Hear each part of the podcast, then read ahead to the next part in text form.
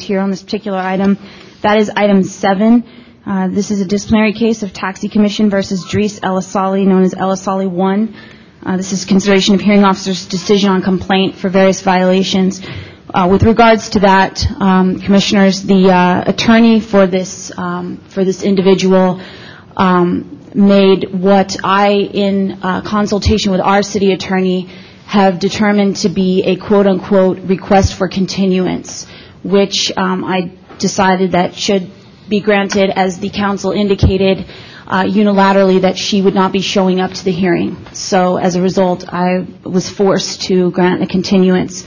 I have sent her correspondence in that regard, indicating that her quote-unquote request for continuance uh, was granted, and as a result, uh, she will not be here this evening, neither will her- will her client. The matter will be continued to December 9th. Also on that day, you will be hearing the summary suspension of the matter of Taxi Commission versus Elisali. This is Elisali 2, concerns a summary suspension of an individual who did not have a California driver's license and was later operating a vehicle without it, um, and on suspension. So um, those matters will both proceed on December 9th. So apologize that you had to read. Um, I was equally surprised to discover yesterday morning that the quote-unquote request for continuance was being made. So uh, item seven will not be heard this evening, or afternoon, rather. Uh, The next item is uh, staff report and uh, commissioner announcements, and I don't see Sergeant Reynolds um, here. Um, So if it's okay with you, commissioners, I might like to continue it until later in the agenda. Um, He's always present for it, so. He's He's- expected. Yeah, he is expected to, so. We'll go to item three then. Okay, item three is the consent calendar, and uh, before I, um, I have an admonishment, or rather a um, statement to read about that. All matters listed here under constituted consent calendar are considered to be routine by the commission and will be acted upon by a single roll call vote of the commission. There will be no separate discussion of these items unless a member of the commission so requests, in which event the matter shall be removed from the consent calendar and considered as a separate item. And um, we do have a relatively extensive memo, um, so through the chair, I'd like to request that some of the items be severed for for that reason. Okay. Uh, That would be B1, um, B2. Um, Even though I referenced B3, I don't have anything on it unless someone would like to comment further on that. Um, And G1 and G2. G1 And G2. And G2. Yeah, and maybe And um, D... B2 and B4, I need to recuse, and B3, 5, and 6, Commissioner Benjamin needs to recuse. Yeah, and maybe D1, just so people understand what's going on there. Um, Basically, Max Cab's transferring ownership, but we can call that one, sever that one as well i- through the chair if, Okay. okay. So it looks like we're going to have to take section B1 at a time. And uh, then we'll, let's see. Okay. I'll take public comment on the consent calendar now for one minute, and there may be instances where one of the severed items will also allow you to speak. But if there's something you just want to speak on generally on even the severed items, you can do it now.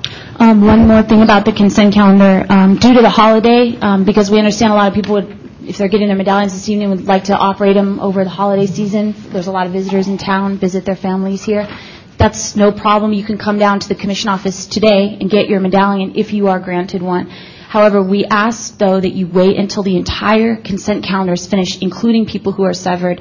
The reason for that is due to the numerical progression of the medallions in the office. And so our staff, you can go down there, but um, we're going to have to make a phone call down there to to authorize the certain people. So please wait until the consent calendar is finished, and then you can go down today, though, and get your medallion if you're granted one. Okay? May I ask, a- just for clarification's sake, uh, this will be the last meeting for the calendar year um, for our commission, or no? We'll There's have one more on Okay. December 9th, yeah, and that's a normal 6:30 PM time. Okay. And um, perhaps we can do this later or uh, under announcements, but I also wanted to clarify, those who are up for a medallion who have completed their driving requirements but are going into the next year will fall under the new regulations of prorating their driving for that new year? Yeah, we do that every year, so it's, it's Okay. prorated, so it ends up being like you drive for two days or four days, you know, whatever it ends up being, you know, for 2009, and that's prorated. So Right, and that was like part of the new legislation, right? Yeah, Yeah, yeah, okay. so, yeah. Just want to make sure. What? Yeah, yeah. Okay, Charles?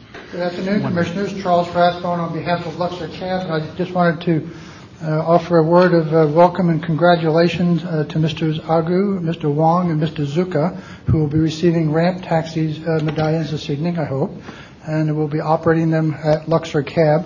Luxor continues to be the leader in providing uh, accessible uh, taxi services, and we attribute a large part of that to the very good work of people like these three gentlemen. Thank you. Thank you. Anyone else like to public comment? I just want to clarify, I wanted to actually speak on a separate item, so you'll allow public comment? Is it one of the Section B items? Yes. Okay, I'll, I'll take a separate public comment on Thank you. those.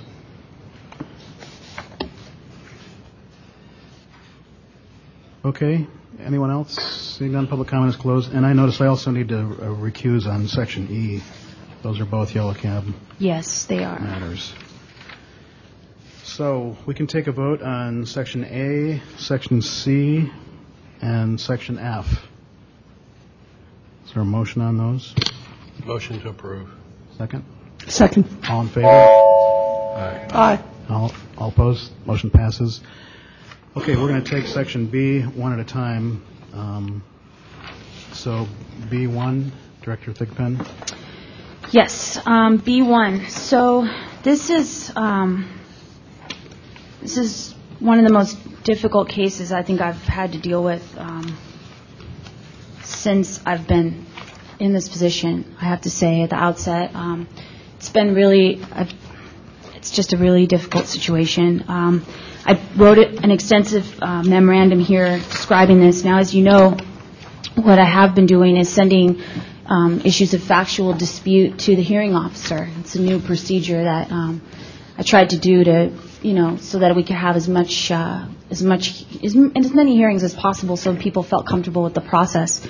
Um, so, with this one, um, you know, I decided not to because, you know, there there really wasn't an issue of factual dispute involving waybills, which have been mostly the reason that they go there. Is you know these waybills might have been falsified, et cetera. That's not the case here because um, for some of these, of course, we don't. Uh, these years, um, specifically 2007. it- I just want to put at the outset, 2008 it says zero waybills. He actually has been driving since he got his A card in September for 2008, but but when he turned in the application, of course, he didn't have any, and it wasn't 2008 wasn't counting. He he has been driving continuously since then. He informs me, and he's here today, so you can ask him lots of questions about that. Um, but he he has driven. I think by the end of the year. Um, I think by the end of the year he'll have 800 hours for, um, is what he informs me, for 2008. So be that as it may. Um, he, you know, basically, uh, there's not a lot that I can add that's that's not in the memorandum. I mean, I can answer some questions. He is here. He is here, and uh, I've also given you a letter from American Taxi. Um, I contacted American Taxi and spoke to the manager, um, Paul Madgwick, and uh, I know that there's an area because I've been to American Taxi um, several times, and I know that there's an area where waybills are kept in American Taxi, um, where they're stored. And I asked permission from management if I could come um, with, you know, with another representative from the commission and um, whoever else they, they wanted to, and uh, we could just sit in a neutral manner and environment and review um, where they keep these waybills to see if maybe we could see any waybills for, for Gabriel, Mr. Gabriel Selassie. Um, however, American Taxi Management um, denied us that opportunity to review the waybills um, at the at the location where they're kept. Um, so I wasn't able to do that. I was trying to, to, to get in there and look at them. Um, they have submitted a letter saying, though, that they don't believe there's any more uh, waybills or there isn't any. Um, what's really interesting to me about these waybills that are submitted is that someone has crossed out the dates on the waybills um, and written in different dates on them. And Mr. Gabriel Selassie has told me that he did not do that. So the question then becomes who did do that? Who altered those waybills?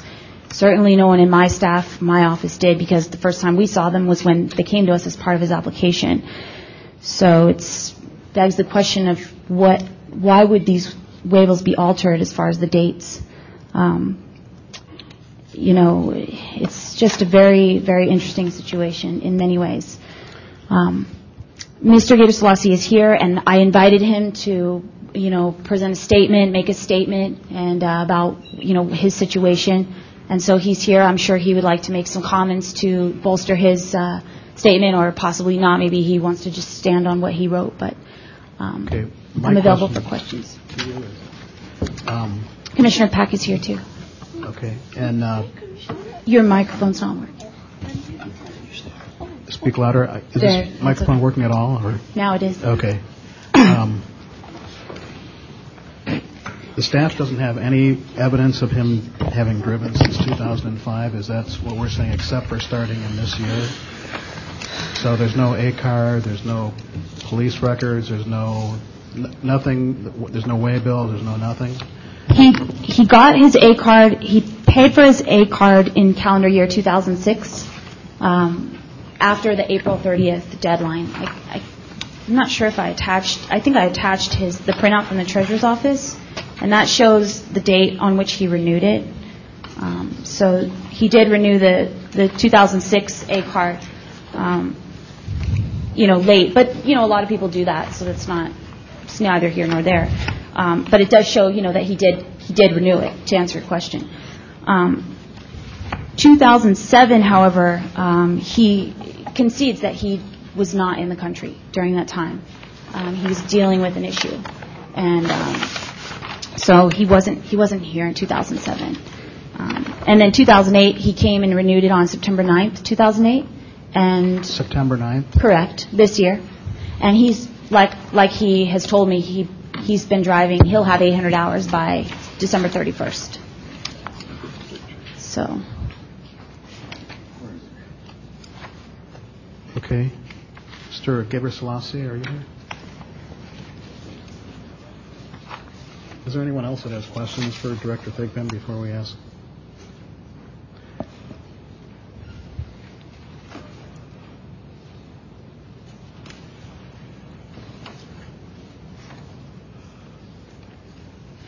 Hi. Hi. So our question is, under the legislation that we currently live under, you have to have driven three of the previous four years in order to be eligible for a medallion. So what we're trying to determine is, you know, have you driven three of the previous four years as a full-time driver? So feel free to say whatever you'd like on that topic. Thank you for giving me the opportunity. Uh, I've been driving the cab for 15 years. For how- For 15 years. Okay. And this is my full-time job. can you use the microphone a little more? Sorry. Just, yeah, there you go. I've been driving a cab for all of 15 years. This is my full-time job. I've been working with Yellow Cab, DeSoto, and American Cab uh, from 2004 6 before I got this uh, uh, very serious uh, family court matter I have that makes me go to Ethiopia. I submit the whole document here, which is from federal court and then from foreign minister from Ethiopia. As soon as I finished that, and I came here.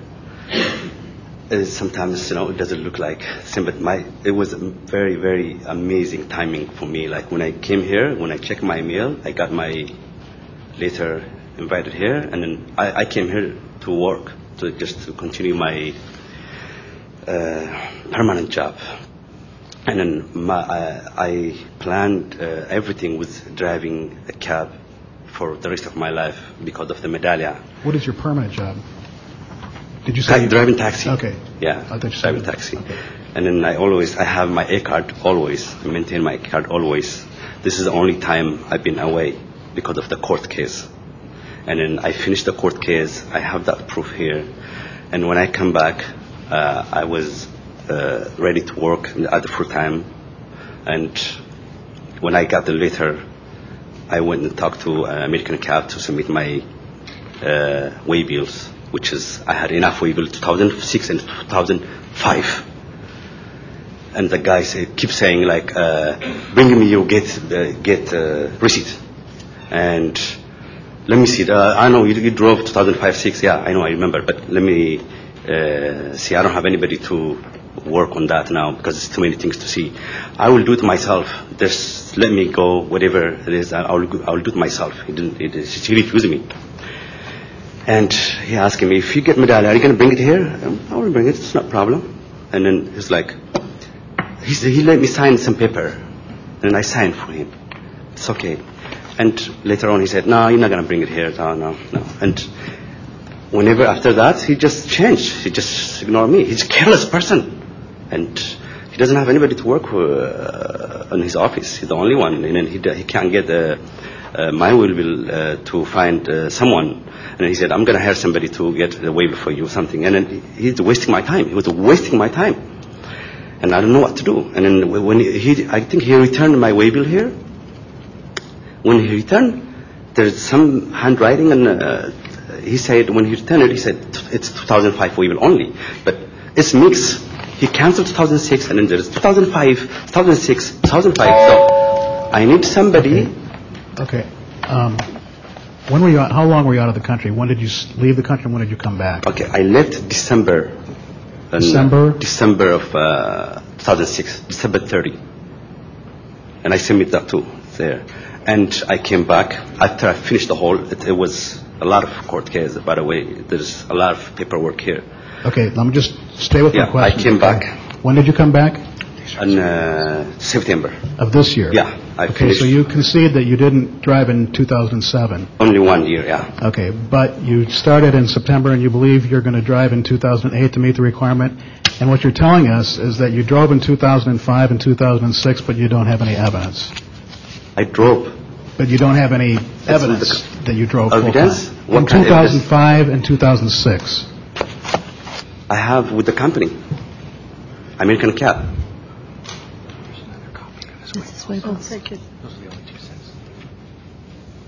He Well, has, I think- he has waybills from 2005. Like, the ones that I'm handing around now are copies of his waybills. Uh-huh. So those are the ones, these are the only ones that American gave us, is the ones that were referenced. 46 waybills, 46 shifts, that's what you're saying. That is correct, and that's what I'm talking about. If you look at them, you can see where someone crossed out dates, like there was 06 dates written in them, and someone, and Mr. Gabriel says it's not him, Okay. crossed out the 06 and wrote in 05. at the company.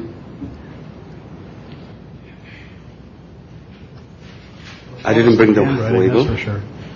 You know, there's enough here that I'd be willing to continue this if the staff felt like there was an appropriate opportunity at some point to look into this further and perhaps with the cooperation of Sergeant Reynolds to try to convince American Cab a little bit more cooperation might be in order. Yes, um, we actually, under the rules, are authorized to go in and physically inspect waybills, so perhaps it's time to avail ourselves of that ability on a priority basis. Um, I was hoping that they would agree to it without, um, you know, the commission having to get involved, but uh, certainly if Well, someone... it's a serious matter for this gentleman, and if, if what he said is true, that there was some quid pro quo implied that if he brought his medallion there, that there would be cooperation, and if not, there wouldn't, then that's troubling enough to me that I think we need to look into this further. I have, a, I have a question for you.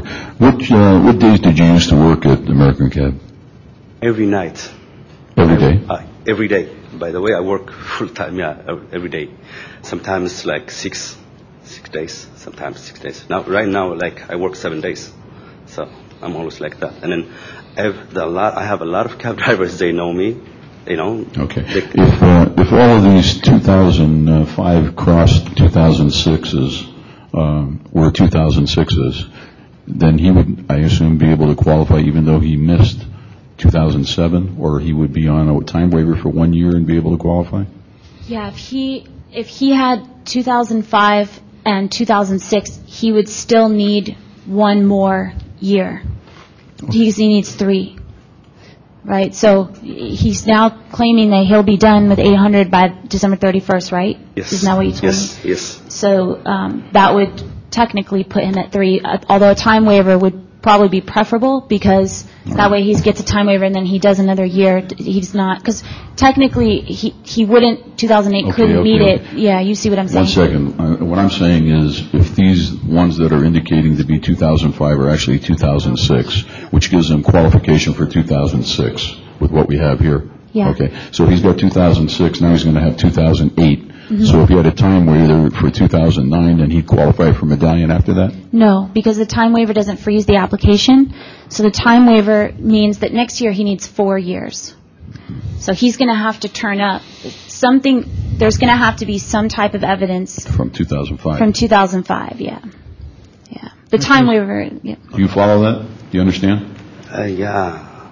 We got to have, four- we have to have four years for you to get a medallion next year. Next year. It's, it's, What about this year then? Three years this year? Well, next year would be prorated. If we did it two weeks into the year, he Right. might have like a day or two of driving. So he's not going to be in the same problem where we're switching over the years. If he can, if he can find evidence that he drove in 2005 and 2006, and he completes by the end of the year 2008, then he will qualify under this year. So my suggestion is that we continue this to the first meeting in January, give our staff time to. Are there any, are there any records of him uh, possibly driving from uh, the airport in 2005? Did they go back that far? Well, no, because the the uh, the program of the smart card, which is issued to an individual, only started in May, June, late May, early June 2007. So the answer is yes. A cab could be spotted at the airport prior to that time, Yeah. and cashiers, you know, records for cabs themselves, but that doesn't prove that he was actually there. However, um, you know, I'm I think that we can gain some cooperation from American Taxi now with the commission's blessing that. Uh, we should avail ourselves of the opportunity to physically inspect uh, waybills at that premise, and uh, Sergeant Reynolds and myself will be paying a visit. I think that's the way to go. So No objection, Commissioners. Both these items will be continued to the first meeting of January. Okay. That's including uh, consent calendar item uh, G2. Okay. Understand, sir, what we're doing? We're going to try to work with you and allow you to present any evidence you can for 2005, 2006. yeah, okay, yes, uh, but I want to say a little bit about American Cab. I think I'd rather not have to do that now. And anything you have to say, you should speak with our director during this process, okay? I need help, yeah, I need Rather help. than do it in public, okay? Thank you. Okay, okay. Then I have uh, a lot of my friends here who knows me, who's driving, you know, for a long time. Okay, that's good. Get all that stuff down on paper and make sure that our staff has it. I did, I did, and then Okay. they are here also. Thank you. Okay, B, uh, let's see, B2, and I need to recuse on this one, so, Vice President. All right, uh, B2, uh, consideration of the Taxi Commission to grant a taxicab or ramp- taxicab medallion holder permit to Waldo Karate, uh, Executive Director. Do you have a couple of statements on this? Yes. Um, so with this case, what we have is, uh, unfortunately, um, Mr. Kalati, uh, Mr. Kaladi had a DUI, which, uh, frankly, you know, people make mistakes, and uh, if he had just had a DUI and that had appeared on his record, um, you know, some commissioners may have differing views, but um, frankly, I, you know, my recommendation to you would have been, listen, you know, he made a mistake. He uh, he, you know, paid his dues. Um, so far, he hasn't, and hopefully won't uh, commit, um, you know, another violation in that regard. Um, but unfortunately, that wasn't the only part of the story. Um, Mr. Kaladi actually, his license was suspended for six months in calendar year 2005 after he was uh, sentenced for the DUI. And uh, he drove at Yellow Cab during that time for the full six months. Um, Again, the license was suspended in 2007 for a short period of time, um, for, this time for insurance, and, uh, and and he also drove during that time. Um, I guess that the issue of the insurance is, you know, somewhat minor. It was, you know, just, we're talking about nine days, and, you know, it, that, I guess that sort of thing could happen. But um, the fact is, uh, someone having a DUI and then having a suspended license for six months, going through a court hearing, court procedure, and then continuing to drive on a suspended California driver's license, I think is, um, I personally don't think it's acceptable, but commissioners could have different views, and of course, um, I'm just uh, a staff. So it's, you know, that's pretty much all I have to say about that. Can you help me with one thing? Where, where was the, the breakdown in being convicted of a DUI and that information not, and the, the license being suspended and that information not going to Yellow Cab um, at all? And I know you weren't here at this time, uh, but uh, I would like your thoughts on where the breakdown was, or do we even have a system in place that will take care of that? You know, there's there's two issues on that. Um, Yellow Cab, of course, is a private company, and so their procedures would be their domain. Um, I have spoken to management there, and um, you know, Jim's here. Maybe you know, I don't know if he wants to say anything, but he could probably clear that up for you. Um, with regards, of course, to the government's perspective and what the agency does, uh, you know, this is one of the things I, I would like to have cleared up is that, you know, we are notified of these kind of things and that people do have to show evidence of a valid, non-suspended license when they get their A card renewed at minimum. Uh, I've enrolled us in the employer pull notice program, which many companies are enrolled in, if, if not the companies and the insurance companies are enrolled in it. And um, hopefully sometime next year we will have access to uh, the DMV system so that um, we could run them ourselves at no cost to the drivers. We would be able to run that because the DMV doesn't charge government agencies. So we would then be able to determine if someone had a suspended license um, or not, uh, which would be probably the main thing to check for. I mean, someone has a suspended license. So, uh, but in 2005, of course, I, I can't speak to the um, the procedures and the leadership that was set up regarding notification of that. And is Mr. Colati here? Yes, okay. Um, I actually have a few questions of Mr. Colati, if I may. All right. Um, Mr. Colati, um, when your license was suspended, okay, um, did you drive personally at all? Did you drive your own car as well as a taxi? I never drove my own. I have three children, even they they go to school. I never, I never drove. My wife is here. It's all the burden is for her. Like it was so hard. She, she works full time, and uh, we have three children goes to different schools, and she was doing all the things by herself. I was never, never drive. To work, I take bus, or uh, I drive with friends. And and your DUI, was that on personal time or on uh, your work time, your DUI? When when you had your license suspended, It was, in my personal car. it was in your personal car and you weren't working? Uh, uh, uh, You weren't driving a taxi at that time? No, Okay. no. So when they gave you, um, they suspended your license, did anyone talk to you about the fact you shouldn't be driving a taxi cab as well? That's that's uh, commissioners. That's what I would tell, I would like to tell you honestly. If I if I had known that, first of all, my wife would never let me to drive that because I don't want to go the second time to jail. That I've, I've been for uh, three hours or for four hours. That I would never jeopardize my kid's life and like, do the same mistake again. One time is enough. What happened was I have no idea. My commercial license was suspended honestly mistake to tell you the truth. I have no idea that in commercial things is related with my personal car. That's that's my stupidity that I, I, I should know. And I'm just I don't know how to tell you this is I I'm totally I'm I, I'm I'm not aware of that at all. Okay. Um, That's all the questions I had. Any other commissioners have questions? Well, Mr. Colati is here. Okay. uh, When you were arrested and you went to court, did the district attorney, did anyone know that you were a cab driver? I I, I don't I mean, they ask you what your profession is usually. I guess I did it. I, I'm a When they, when they gave you the sentence, was it just for five months, a suspended sentence? No, I went to school. I, in fact, I have to correct that. I don't think it's for six months. Maybe it's for three months or two months. For two months. After I finished the school, immediately they gave me. According to your DMV printout, it was July 31st to December 8th. I mean, I, did, I didn't make it up. It's in. No, in no, the I didn't record, say yeah. make it up. I, Yeah, I just. it's- it's in but there, so. and the other one, the SR22, is it was like for three years payment schedule. For some reason, I delayed on payments. Okay. and I get a letter They never, they never took my driver license away. And then I, I take a letter from DMV that your driver license is suspended. How come? And I went to my insurance things. Oh, I have so many bills that we write, and then you forgot which one you write. Which one, we have so many bills, and it was delayed for about 15 days. Immediately I pay, and then they re- reactivated it. Uh, I, I, but they never take my driver license away. That, that, that, the, the next, the second one. When you were arrested, was it involved in an accident or were you just stopped? No. What happened is, I, was in Oakland wedding, Ethiopian wedding, where I didn't even drink or any alcohol.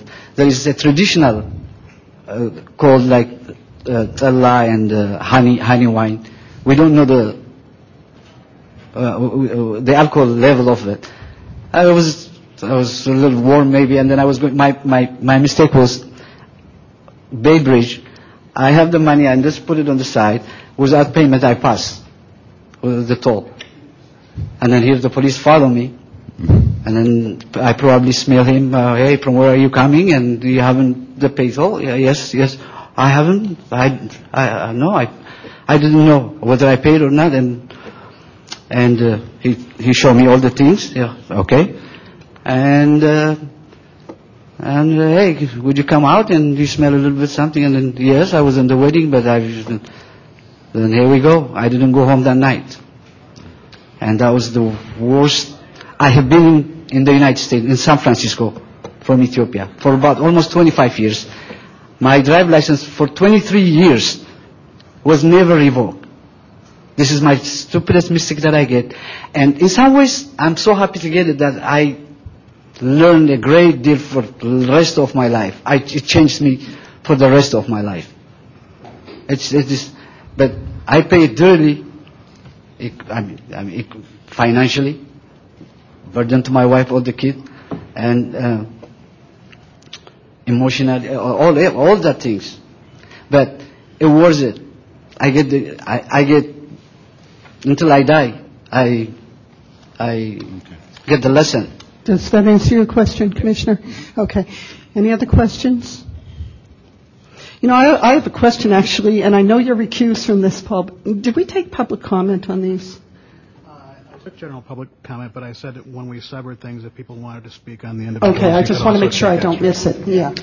I just want to make um, one more statement is that, you know, he is only, Thank he you. is, Thank he you. is up for a ramp, so it's not removing him from the list completely. If he's denied a ramp, he can still remain on the list for a regular medallion, so.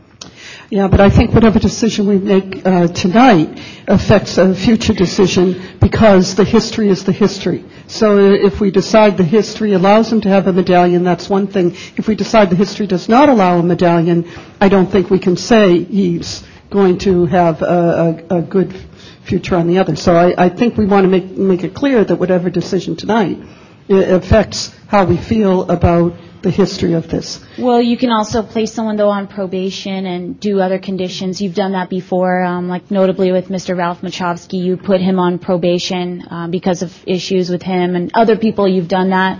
Uh, so, um, and I'm trying to think. I, I think there's been one or two cases where you have denied you a ramp, down. You- you may um, and Thank then gone ahead much. later on. You know, a couple years later, after th- there's been a distance between you know the issuance of something, and then they're actually coming up on the regular list. And then you've gone ahead and granted the regular and denied a ramp. So many people have been denied ramps over the years and have still remained on the list. And you know, it happens all the time. So. Okay, well, let's take public comment at this time. Anyone uh, to speak on this matter? Just line up, and Jim, go ahead, you first. What? Oh, um, let, let's do a minute with latitude. If there's a question to be had, the commissioners will ask it. Uh, Commissioners, uh, Jim Gillespie, management at Yellow Cab, and um, I looked up Mr. uh, Kaladi's uh, record at Yellow Cab. He first started driving at Yellow Cab in May of 1990. Been there for 18 years. Been an excellent driver.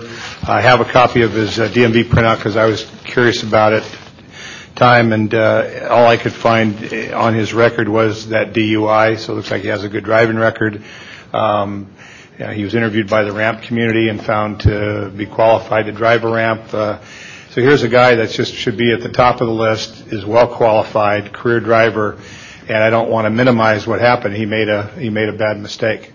Um, but I would like to be able to put this into perspective of, of uh, taking cases individually and look at what he's done as a driver for you know almost 20 years of his life.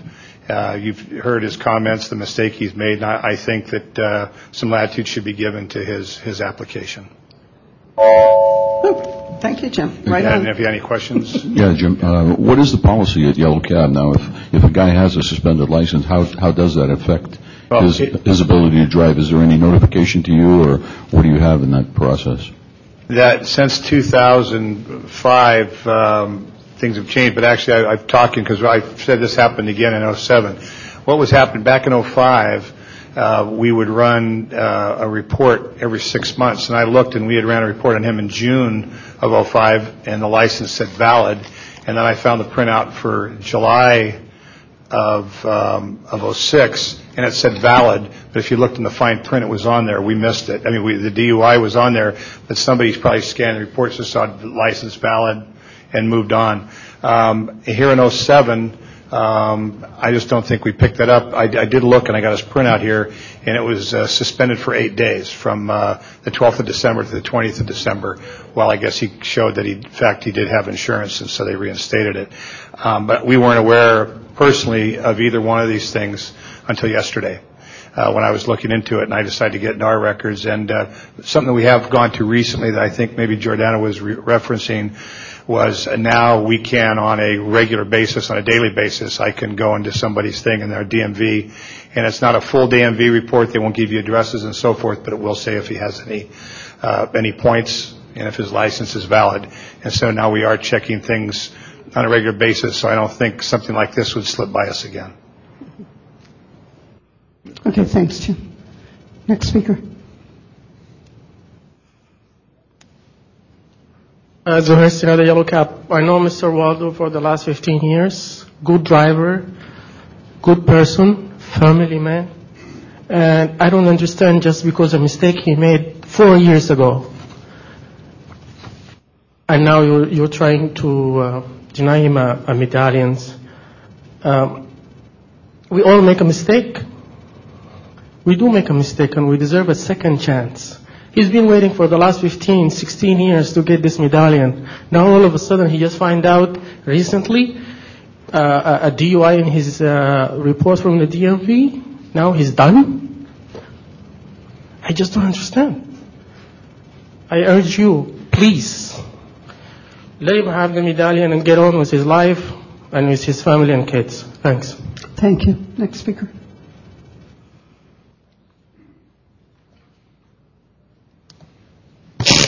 Good afternoon, Commissioners. Um, my name is Getaon Asafa. I'm from DeSoto Cab. Uh, I know Mr. Waldo for the last 25 years. It's very unfortunate to know that this gentleman has been convicted of uh, DUI.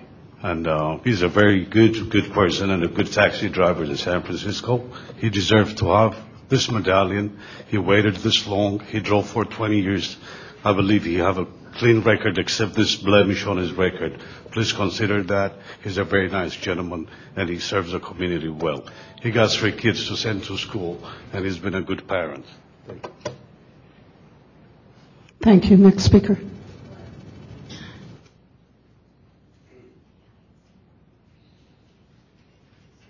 My name is uh, Mokonnen Tuklabran Zara. I know him, uh, Waldo Kalati, for uh, 23 years, and he's a very good driver. And he's been driving almost 18 years. I know him. We've been searching together. He's a good driver, and he got a family. Just you know, he's he's a nice person. Thank you. Thank you. Next speaker.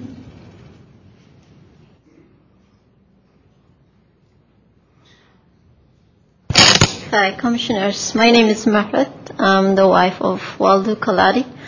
Um, after his uh, drive license suspended, um, I was the one who's driving kids back and forth from school. Uh, he never drive our car, uh, but he was driving taxi because we didn't know that's gonna affect his career as driving taxi. Um, but if I knew that he will never ever drive, been driving the taxi. But um, having his uh, medal- medallion is a big deal for us. So give him a, ch- a second chance. Thank you. Thank you very much. Next speaker. Uh, Good afternoon, Commissioner. Uh, My name is Elias Demisi. I'm driving a uh, a national cab in s- County of San Francisco. But the reason I'm here today for talk about, uh, I guess this is the first time you see my face in this office.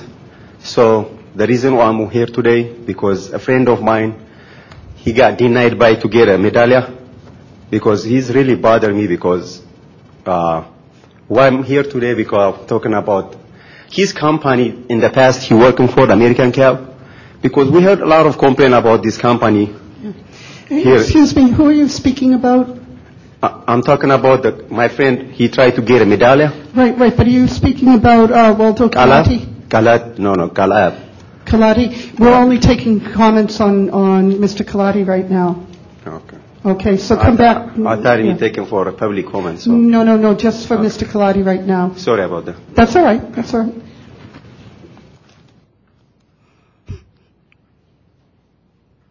Hi, my name is Sam Sinat. I'm here for uh, Wildo, and uh, I know the guy for a long time, and he's uh, he's a good man, and I think being a good man it makes you a good driver, I guess. And uh, uh, his DUI is a misdemeanor; it's not a felony, so I don't think it's uh, it has the uh, uh, the same impact as a as a felony, and uh, it's just a misdemeanor. I, most of the, like a lot of people probably in this room had uh, DUI, so I don't think it's uh, something criminal uh, that that he had uh, four years ago.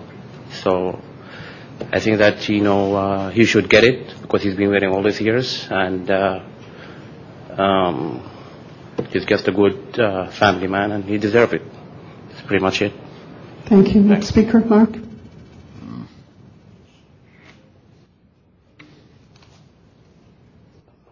Mark Luger, I haven't seen the file in this case, but if, if his one mistake was one DUI four years ago, uh, that should, I do not believe that that should prevent him from getting a medallion. Uh, I believe that uh, people make mistakes in life, and um, you do not want to send the message that if you have made that mistake, that after that all is hopeless. Um, people should have a chance to redeem themselves. So, uh, those are my comments. Thank you. Thanks, Mark. Next speaker, Barry.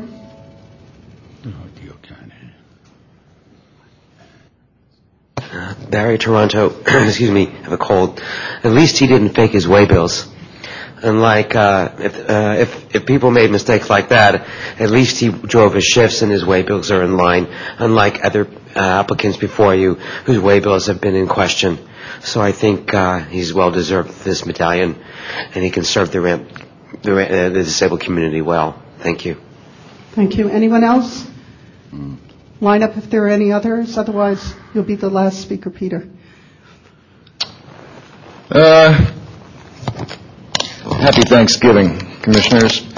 You know, uh, the lopsided values here that this commission displays uh, is just atrocious. Uh, you know, we used to just give medallions away for absolutely nothing. You didn't have to drive a cab. You didn't even have to have a driver's license. But when you got when your name came up, you got a medallion. Now that went on for during this commission's life for about five or six years. And now you come down on cab drivers because of something they did that I don't even know if this was on the job or not. But frankly, you go into somebody's personal life and you dig up something and you and you put the hex on them. What kind of values do you have here in this commission? It's just atrocious. Thank you, Peter. You All know, right, one- thing I wanna uh, say. Please stop that. Um, I would like to clarify something because much of the public comment has been about the DUI. And it is not as much about the DUI. I think we all up here can see that that's not been a pattern of behavior for this particular driver, that this driver is a good driver. The issue is about driving on a suspended license. And I would like to make a couple of comments personally about that uh, uh, as I see it. The DUI, the license was suspended due to a DUI on personal time, the first time, the first time, on personal time. And he applied the suspension on a personal basis. He did not drive his own car. So I believe that he felt he was fulfilling what was expected of him and that it fell through the cracks with no proper procedures in place to determine um, that he shouldn't be driving the taxi cab. Um, I think that if he had known he wasn't supposed to be driving the taxi cab, I personally believe that he would not have driven it since he didn't drive personally and he got the suspension on a personal basis. So it's it's not about the DUI. I don't see any pattern of behavior there, but it is about whether or not we believe that this was uh, that, that driving on the suspension was willful, or was it just because he did not know and because there was nothing in place to tell him so? So that's my comment. Um, anyone else? Ready to go? Okay, I make a motion that we uh, uh, allow this medallion to go through uh, with uh, just some conditions that uh, his uh, DMV printout be shown to the uh, director or the commission for the next six months, uh, for the next year, every six months. And I think Jim can probably help him with that. And just just for the fact that uh, we want to make sure that he is not going to get suspended again for either lack of insurance or for whatever reason uh, that he may lose his license and drive. And that he should also understand that when your license is suspended, that means you, you cannot drive a cab either. And uh, furthermore, I want to compliment Jordana on spotting uh, this particular issue because this is the issue that you're presenting waybills when you are on a suspended driver's license. We don't want people driving cabs with suspended driver's license for whatever reason. It's not up to us to suspend your driver's license, but do you understand that if you're driving a cab, you get a suspended license, you're going to lose your livelihood. So don't drink and drive, don't drive erratically, don't get in trouble. We can't help you that way. Second. All right, we have a motion and a second before we go to a vote. Any other discussion? I, in the short time that I've been here, I, in the last meeting, I saw what seemed like it could be a mild inconsistency in some of these rulings, and I'm worried that this sends a message to the public, um, because it's very public, what, what we rule on this. And I, I just don't want to take it lightly, although it's very clear to me, it seems like he's a good person, a good driver. We, we have to just look at the whole picture and, and what the, what the rules are. And, um, it's just a concern that I have about putting, uh, putting this out as a precedent. Um, I'm on the fence. Yeah, I, I concur that we don't want to have a precedent of people driving with suspended licenses, and I think we made that clear. And I think we need to tighten up the the procedures of DMV of of their records with our staff records, which I believe our executive director said she's in the process of doing. Um, we need to make sure that that is tight, so that even if someone doesn't understand what they should be doing, we have a, a safety net here for the public. So I share that concern. I'm glad I, I'm glad you heard that. Yeah, I'd like to say a few words. Uh, definitely, of course, DUI and driving while suspended with suspended license is unthinkable. Um, i it is uh, really. I'm looking at, the consistencies really um, uh, within the taxi company and and also in uh, in our office, we got to have some kind of consistency in terms of dealing with this kind of situation. Um, although we're talking about the fact that it's been done, and thank God that you didn't have any accident or anything like that, and it was the only case. But um, I share all the uh, most of the public comments and fellow commissioners concerned that that there should be some kind of consistencies and there should be some kind of uh, uh, information that that everybody is clear about what has to be done in this kind of situation. And what alarms me is also the driver's responsibility. As a driver, there's a certain responsibilities that you cannot just not know or forget about it. I think it is very, very important as much as we all work together um, for the uh, uh, cities, citizens of San Francisco, uh, the rider and uh, taxi companies and, and taxi industries and all the stakeholders. So I want to make sure that um, uh, Mr. Kalati, you understand the responsibility as a taxi driver, and I want to let everybody know out there, if you're a driver, please make sure that you really know what you're doing, because if you don't, then you might not get help if you don't know what you're really doing. Um, wi- within that context, I will go along uh, approving this medallion, but that's what I wanted to say. Thank you. All right, then we have a motion and a second on the floor to approve this medallion. Shall, is it necessary to take a roll call? Uh, I'll take a roll call. Take a roll call. Commissioner Neto? Yes. Uh, Commissioner Benjamin? Yes. Commissioner Pack? Yes. Commissioner Breslin? Yes. Commissioner Tom? Yes. Okay. All right, then congratulations to you. Um, And I do just want to mention, I have to excuse myself for a meeting down the hall. I'll be back, so. Mr. President, can you do my other yellow one uh, before, before you leave? As I have to recuse myself on The that. meeting starts right now. I'm already late. Um, Which one? There's no controversy on it, It's just before. before. just There's- a- Oh, Yeah. it's just a recu, oh, all right, then, if there's no controversy on it. Uh, Would you read that, please? Yes, B4 is Woson Indilga- Indil Indalkachu, uh, yellow cab alternative fuel medallion, and it is clear, he's cleared on the background check. He's cleared on the Yeah. background check. Sometimes they come through. Wonderful. Amazing, yeah. Yes. Um, So do I have a motion? Motion. Second. All in favor? Aye. Aye. Aye. Any opposed? Seeing none, medallions awarded. And E1 and 2, sorry. E1 and E2 is a color scheme change for E1 is uh, Vibun Okay. Vanak- Vanakitikun, that's a really hard one, and Thomas Eng is E2. They're um, two color scheme changes. I see that we were required to waive notice. Do we need to do that formally? Yes, you would have to uh, take a vote on waiving notice as to E2. And E1, I think they both start. Um, Yes, that's correct. Okay. So do I have a motion to waive the notice required for this consideration? I move.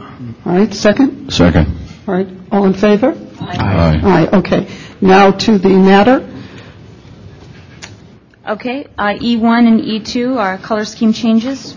E1 is Beta Yellow, and E2 is DeSoto to Yellow. All right, and are we allowing um, public comment on these? I- If it's necessary, if anyone needs public comment on this one?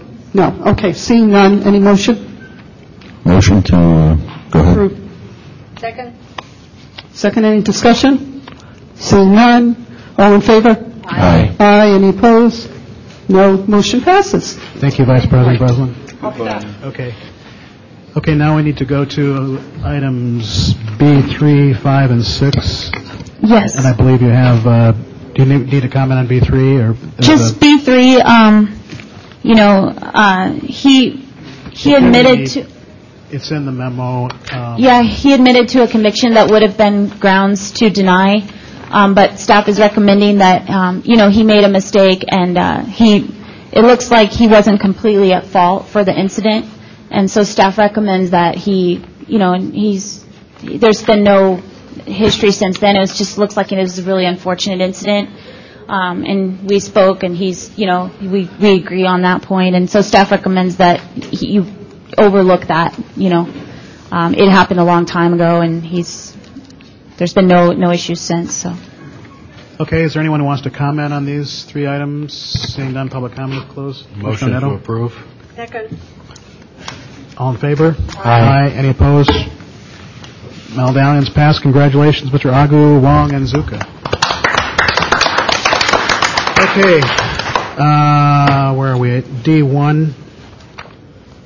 Yeah, D1. So, um, under the code, the commission is required to um, approve any transfer of ownership of a color scheme, and that's exactly what's happening here. So, um, people might have, you know, wondered, why is this on the agenda? And again, it's required by the municipal police code. Whenever there's a, um, you know, whenever there's a transfer, then you approve it. So nothing really to add about it. Okay. Any questions, Commissioners? Is there a motion? Motion. All in favor? Aye. Aye. Uh, Any opposed? Item passes. Okay. Uh, We're now to G1, I believe, is the Yes. last agenda item. G1 was continued from last time. Um, This is a very complicated set of facts, which I tried to detail uh, in painstaking detail so that everything would be out on the table. Um, Essentially, uh, this is a time waiver request, and, um, you know, I've Excuse me. Sorry. We have, uh, um, Mr. Barry Taranto, could you please be quiet? Thanks. Um, So, yes, uh, we have, we have here, um, again, a very complicated set of facts. I'm not going to walk through the entire set. What I would like to do instead is to take questions, if anyone has any questions about uh, the chronology that I tried to lay out. Um, essentially what we have here is a- just a set of, uh, you know, clerical errors basically on a lot of pe- different people's parts, including the applicants. Um, But that doesn't take away from the fact that um, this applicant is not qualified. So the time waiver, and this goes back to your prior uh, statements about uh, time waivers, um, you know, there has to be a purpose for granting the time waiver. There has to be some hope that the time waiver is going to actually have an impact. And unfortunately for Mr. Masood, who, it's nothing against him personally, he's a, he's a really nice guy, and he's been very great to come in the office, and, you know, we've, he's been very professional and courteous with everyone, and we've tried to do the same. And it's nothing against him personally, but, you know, we have to do our duty here and, you know, spell out what's, what the reality is, and that's what we tried to do here. Um, So if there's any questions, I could uh, answer them.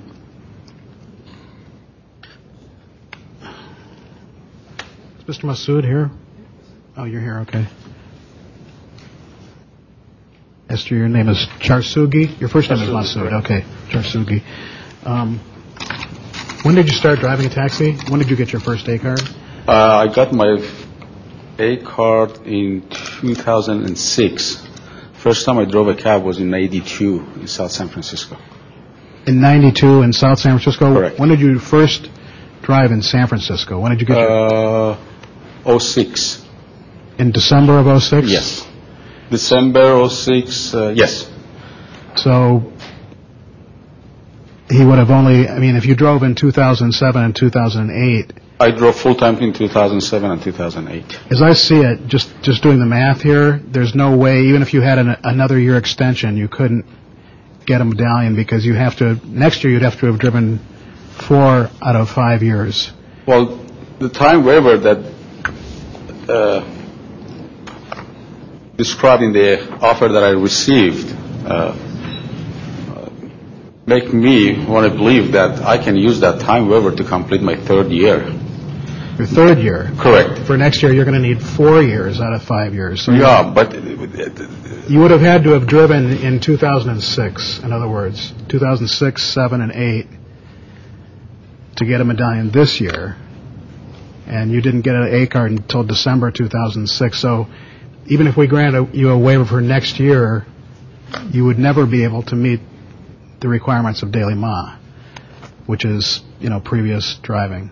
I, I have difficulty understanding that for for uh, some reason. It seems like uh, you're providing someone with a grace period to make a payment, and once that payment is made within that grace period, you're going to charge them late fee. Uh, I mean, what does the time waiver do then if uh, if doesn't hold my position? And it and it does say it does hold my position, uh, but you're saying the requirement will change. What I'm saying is mathematically you would never be able to meet the requirements of the law, which is three out of four years this year. If you were to get the medallion this year, you would have had to driven in the full year for 06, 07, and 08. And next year that goes to four out of five years. So you, next year, even if we were to grant you a time waiver for next year, you would still only then have three out of the previous five years. As I understand it, do I have this right? It does hold your place. I mean, I guess an analogy is that we have the Highway 101 and we have the Highway 80, okay? And so we have the Highway 101 is the regular people who are traveling along and they come up on the list and they meet all the requirements and then they get the medallion. Highway 80 runs parallel to Highway 101, at least in some parts. People are traveling along the same highway. They're at the same position, but they're not on the same highway.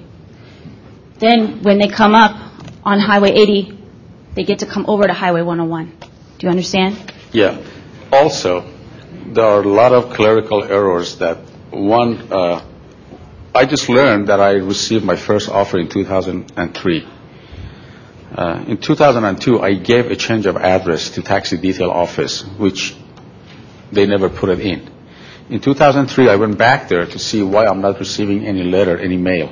But, Mr. Masood, the bottom line is that in 2003, you didn't even have an A card and you weren't driving a taxi. So how would you have qualified even if you had gotten the offer letter? You would have been removed from the list How am I at that supposed time. to? How am I supposed to know that I have to have an A card? By asking you, your office, or, ca- or How are you supposed to know you're to drive a taxi? No. How am I supposed to know that I have to have an A card? So I need to ask someone who knows, taxi commission office or taxi detail office. When I went to the taxi detail office, I asked the personnel who was working there, and where it says not driving a San Francisco taxi under employer, that's not my handwriting. That's the handwriting of the personnel working there that day. And that's after I asked her about their qualifications. And I told her that I never drove a taxi cab in San Francisco, and this medallion is extremely important to me. So I need to know everything that I should know about the requirements. And she, get, she told me that I need only 12 months of driving, and if I don't have that, they will provide me with a time waiver to complete that. I have a copy of that too. Uh, so that's for 2003 when they first sent me a, an offer for, for ramp. And never ever bothered to give me a position number on my ramp. They always gave me a position number on the regular. Uh, you know, I know you're a lot, blaming a lot of other people for your situation here, but I think the fact that you got your first letter in 2003 and you had never been a San Francisco cab driver says something to me. And the fact that you didn't get an A card even after that until December of 2006, you know, tells me that you weren't a San Francisco cab driver. And so this is what the law here is intended to give the medallions to individual working San Francisco cab drivers.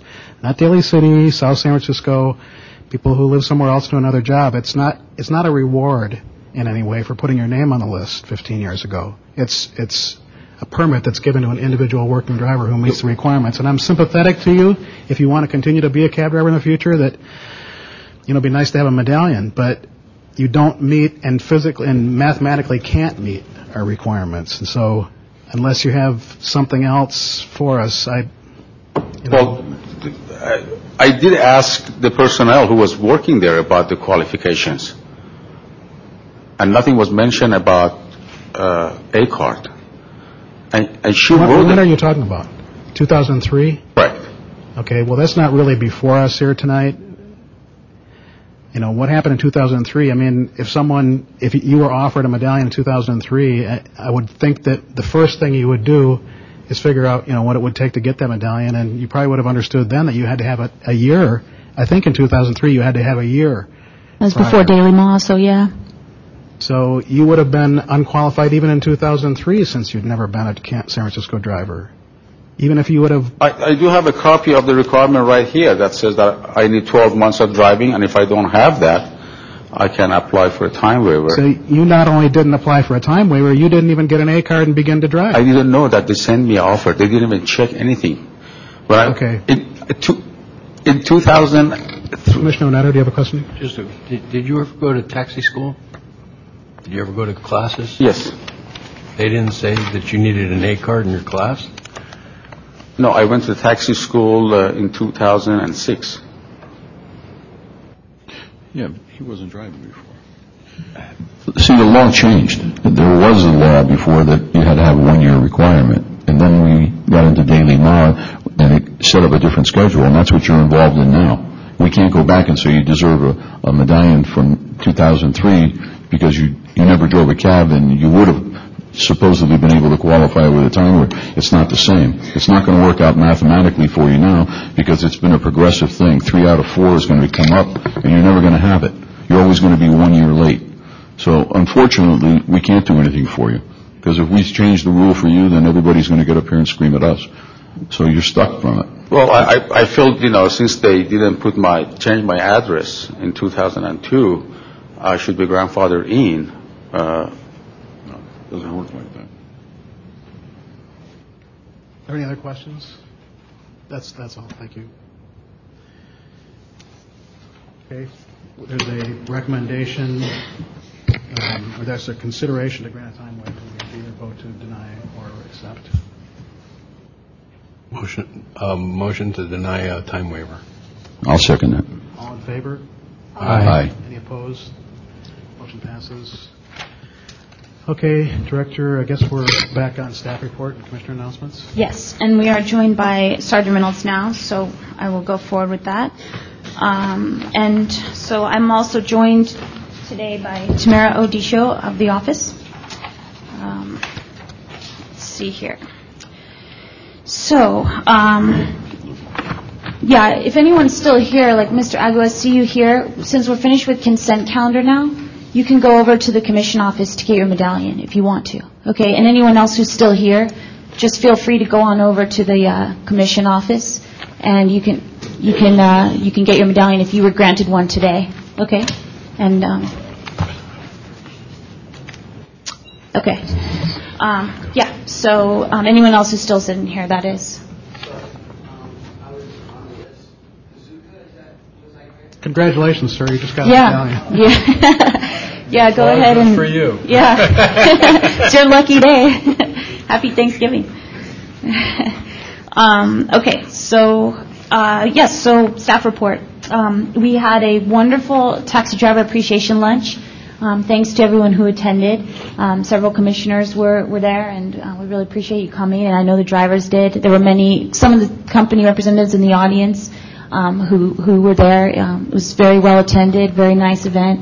Um, hopefully, once our merger takes place, um, MTA will keep up those types of events. Uh, maybe we can even do another, like a, a party, maybe at night with alcohol involved, um, closer to the date of the merger. Um, so let's see. I have a couple um, beyond what I uh, just just a couple things to highlight in my report. Um, first of all, I was a prisoner at the uh, Responsible Hospitality Institute conference. Um, I sent Scott from the office and myself went. Um, people in other cities um, are crying out for a taxi commission, and we're just really interested in learning about how they set up taxi stands. And you know, we don't really. It's a problem enough here in a big city trying to get service late at night, but uh, what other cities face is just unbelievable. They've had to go to these things called, you know, staggered closings for clubs because they're letting all the people out at the same time. Um, they have really big bandit problems. Um, Two o'clock, twelve o'clock, one o'clock in the morning, bandits are just plaguing and picking up these people and leaving and not serving the city the rest of the time because they're illegal. And um, you know, it's it's a really big problem. So we're we're you know light years ahead. It's hard to imagine, but we're light years ahead. Additionally, um, we uh, had a Rules and Regulations Subcommittee. Um, Regarding taxi wraps, I've had a couple companies, and I I don't know exactly what happened, but there was some confusion. Just because the commission's not approving taxi wraps anymore doesn't mean you don't have to seek permission. You still have to come in and get it approved in the office. So please don't just, you know, wrap your taxi without telling anyone.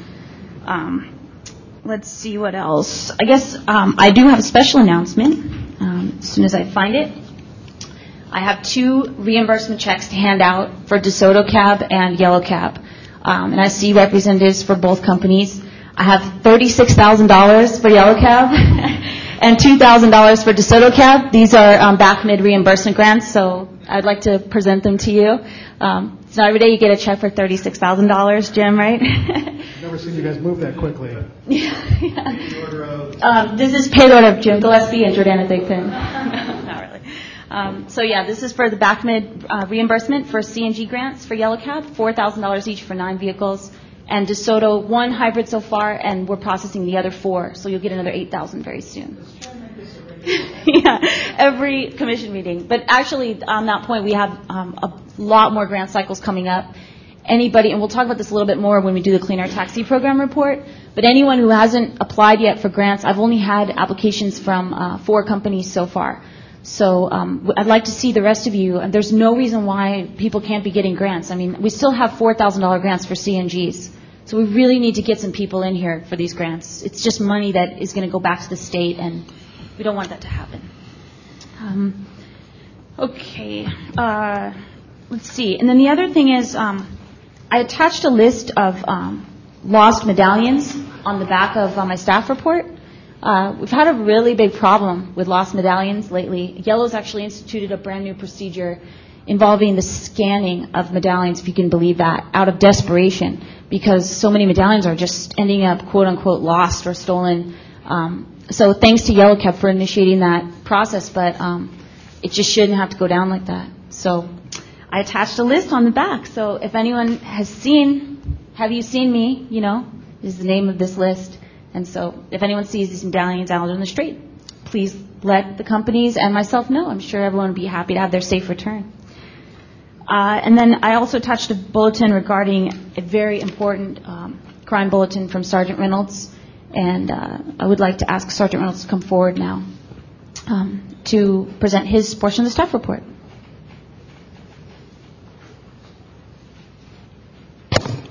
Good afternoon, Commissioners.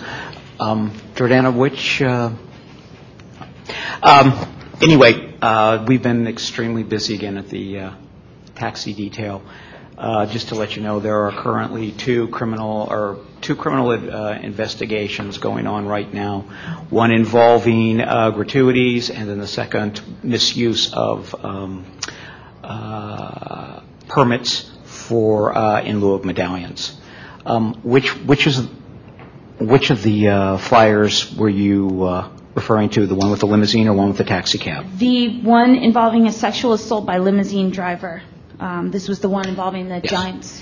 Right. Uh, good news is that we identified who that driver was. That information uh, has, in fact, been given to the local, the, the, the proper police department, and then they're going to be proceeding with it to see if they can make a criminal case. So again, I want to thank the industry and everybody out there on the streets watching and looking. Uh, currently, we are looking for a cab. There is a bulletin out on that. Um, it's called Buddy Cab, and apparently they are also involved in a sexual assault. And I do not have the license plate of that vehicle, and I, anybody that sees a cab out there that says Buddy Cabs on the back, it is a pirate. It's seen in the uh, Marina District. And please, if you can get the license plate to that vehicle, get it to me as soon as possible. Do not approach the driver. Um, I don't have anything else for you. Unfortunately, it's been very busy. Um, we will be sending out a uh, we will be sending out two blast facts to the color schemes. One will be discussing the smart card at the airport. We're going through the final language at the airport, and that again, as long as they're in agreement, um, what it basically says is what I talked about earlier. The smart card is in fact the property of the airport. If anybody other than the person that the card was issued to is in possession of it and does not turn it in, uh, they will be subject to administrative and criminal sanctions. Um, it is to be treated as lost property. It is not to be held at the uh, color scheme. It is not to be um, uh, put in a bowl anywhere where anybody can come and pick it up. So uh, the airport has the final. Their attorneys are going over it to make sure that the wording is proper, and then that will be sent to all the color schemes where it needs to be posted in a place for at least two years, letting drivers know that they cannot be using anybody else's smart card. Uh, and then the second one also is getting the final review is the issue on gratuities that under no circumstances will any color scheme receive any gratuity for any kind of dispatched runner service or preferentials treated vehicle. And other than that, the only other thing that uh, I can let you know is that uh, the limousine wars are heating up. Um, we had an issue last week that I will let Jordana tell you what occurred, but I am starting to get tremendous amounts of pressure from the limousine industry. Um, they are feeling our bite. And last weekend, um, we got three, and a newspaper article came out um, I, it was the Sunday before, and it pretty much breaks down exactly what's going on out there. It talks about all the illegal limousines and what they're doing. And our new policy now is whenever we pull a limousine driver over with hotel guests in it, we give them a copy of that and explain the law, how the hotel violated the law and whatnot. And we're requesting that they go and take that to corporate headquarters. So that has had a profound effect of uh, getting compliance with the hotels. They do not want to hear corporation getting complaints from customers. So as I said, we are starting to really get some heat with regards to this. But um, and finally, what I found, and it kind of hit me as an epiphany, is that over 50% of all the illegal drivers, all of 50% of all the illegal limousine drivers are prominent or are permanent contemporary, uh, I'm sorry, current A card holders. And I'm, I've been asking all of these drivers, why are you betraying your own industry? And the, res, uh, the response is all the same, in that they cannot get shifts at their color schemes. They have an A card, they have gone through this process, and if they can't get a cab, they'll get a limo, but they have to feed their families. So I think we're over 7,000 drivers right now, About 7,700. and we have a little over 1,400 medallions. We have uh, issued now about 1,442. So if you do the math, you've got a lot of people out there that, that, that can drive a cab, but they don't have the opportunity. So we are starting to see that now filter back into the limousines. And it was kind of surprising for me because it's not the outsiders coming in. It's actually people from within this business just trying to feed their families. Well, you know, people who work in gas chambers would use the thing that, well, I I was feeding my family. I don't really accept the feed my family ar- argument, uh, you know, argument because it's it's really that's a very convenient sort of self-serving argument that people use all the time to justify what they're doing in terms of breaking the law. And cab drivers who are doing this are, to me, even worse. And you know, if there's no shifts, there's no shifts. It doesn't mean you start going out and freelancing and and renting a car and acting like a taxi. So I appreciate what you're doing on this, Sergeant. And uh, you know, if there's pushback, that means something good is happening. Well, again, I bring it to your attention, just what we're finding out there. I don't know if we want to come up with some kind of sanctions when we find a uh, A card holder that is acting illegally as a taxi cab, if maybe a revocation of that A card is something that we need to consider. But it's just something that I'm finding, and this is the excuse that I'm being given every time. Absolutely. And that ends my report, unless you have any Thank you. questions. Anyone have questions?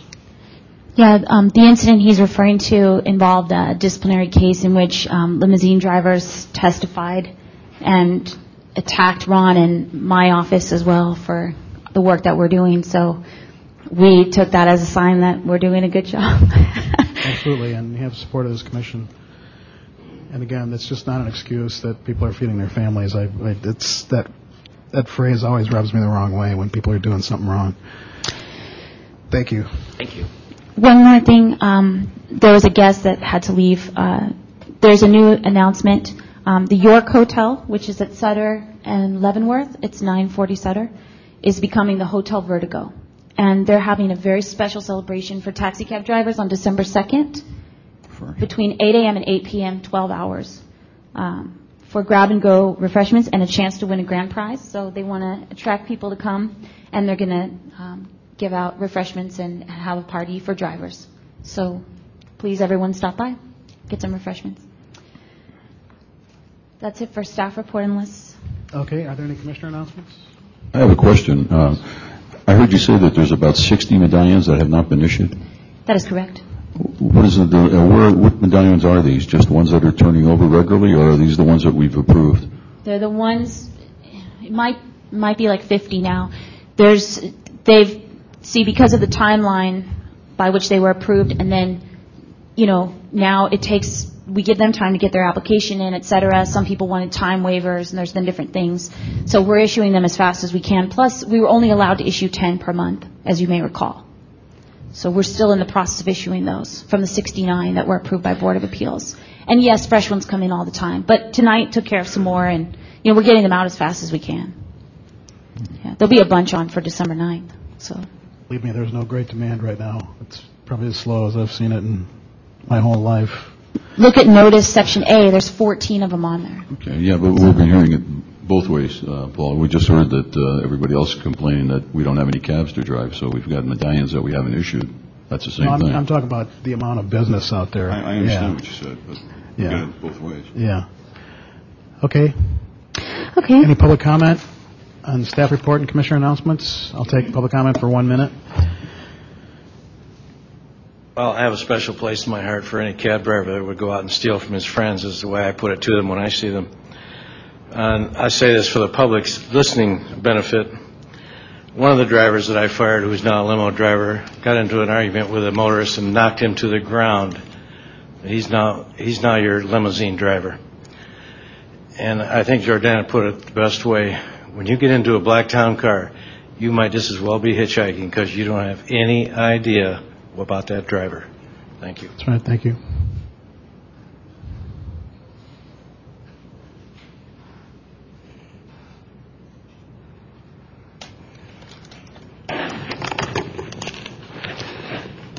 My name is Ruach Graffis, and I'm with United Taxicab Workers.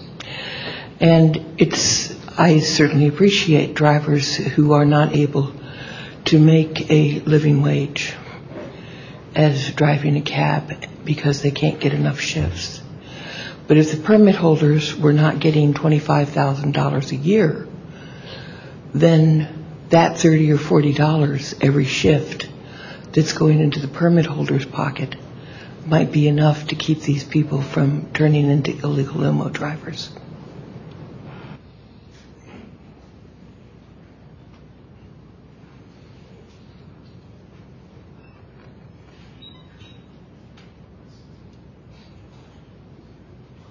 Um, Barry Taranto here. I, I appreciate uh, Hotel Vertigo uh, doing this for drivers.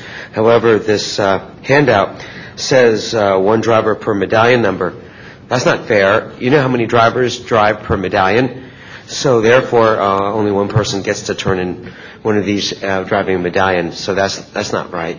Also, I saw the list of hotels that are owned by the um, um, by the personality hotels.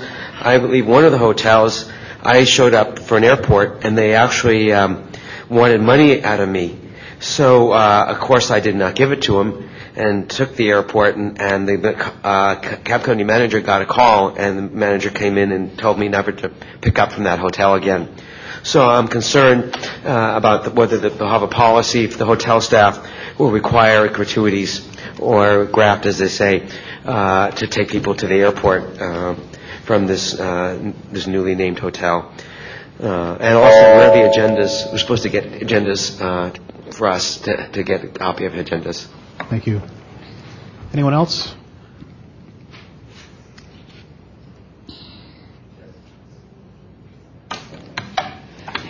Uh, Good evening, Commissioners, or afternoon. Um, I'm glad to hear about the catching that limo, that 49er or Candlestick limo. Um, I was a little concerned about that, considering a lot of drivers, or excuse me, limo drivers, drive without license plates, registration, or TCP numbers. So it makes it virtually impossible.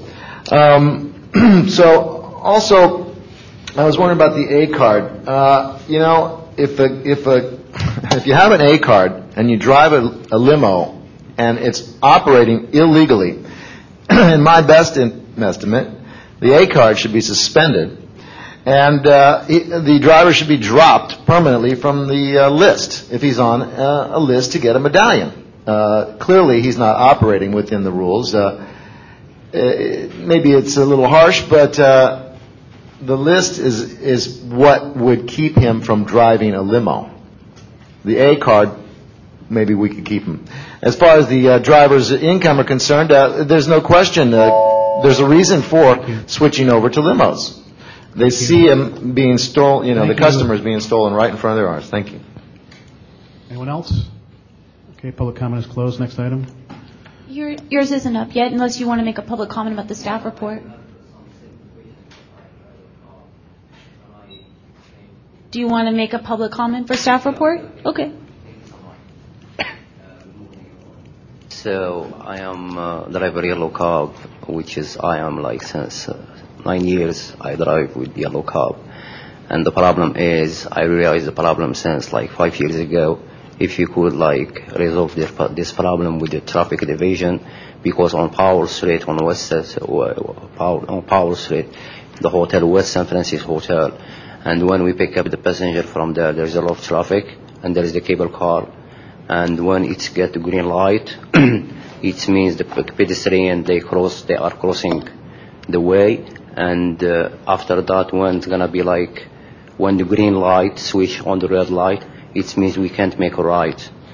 It means we should like establish this green light, even like give like some 15 minutes, 15 seconds or something like that for the pedestrian, and we should give, give us as driver, taxi, or as private to make a left on, uh, because we're gonna be, uh, to make left on, on Geary, Geary Street. Thank you.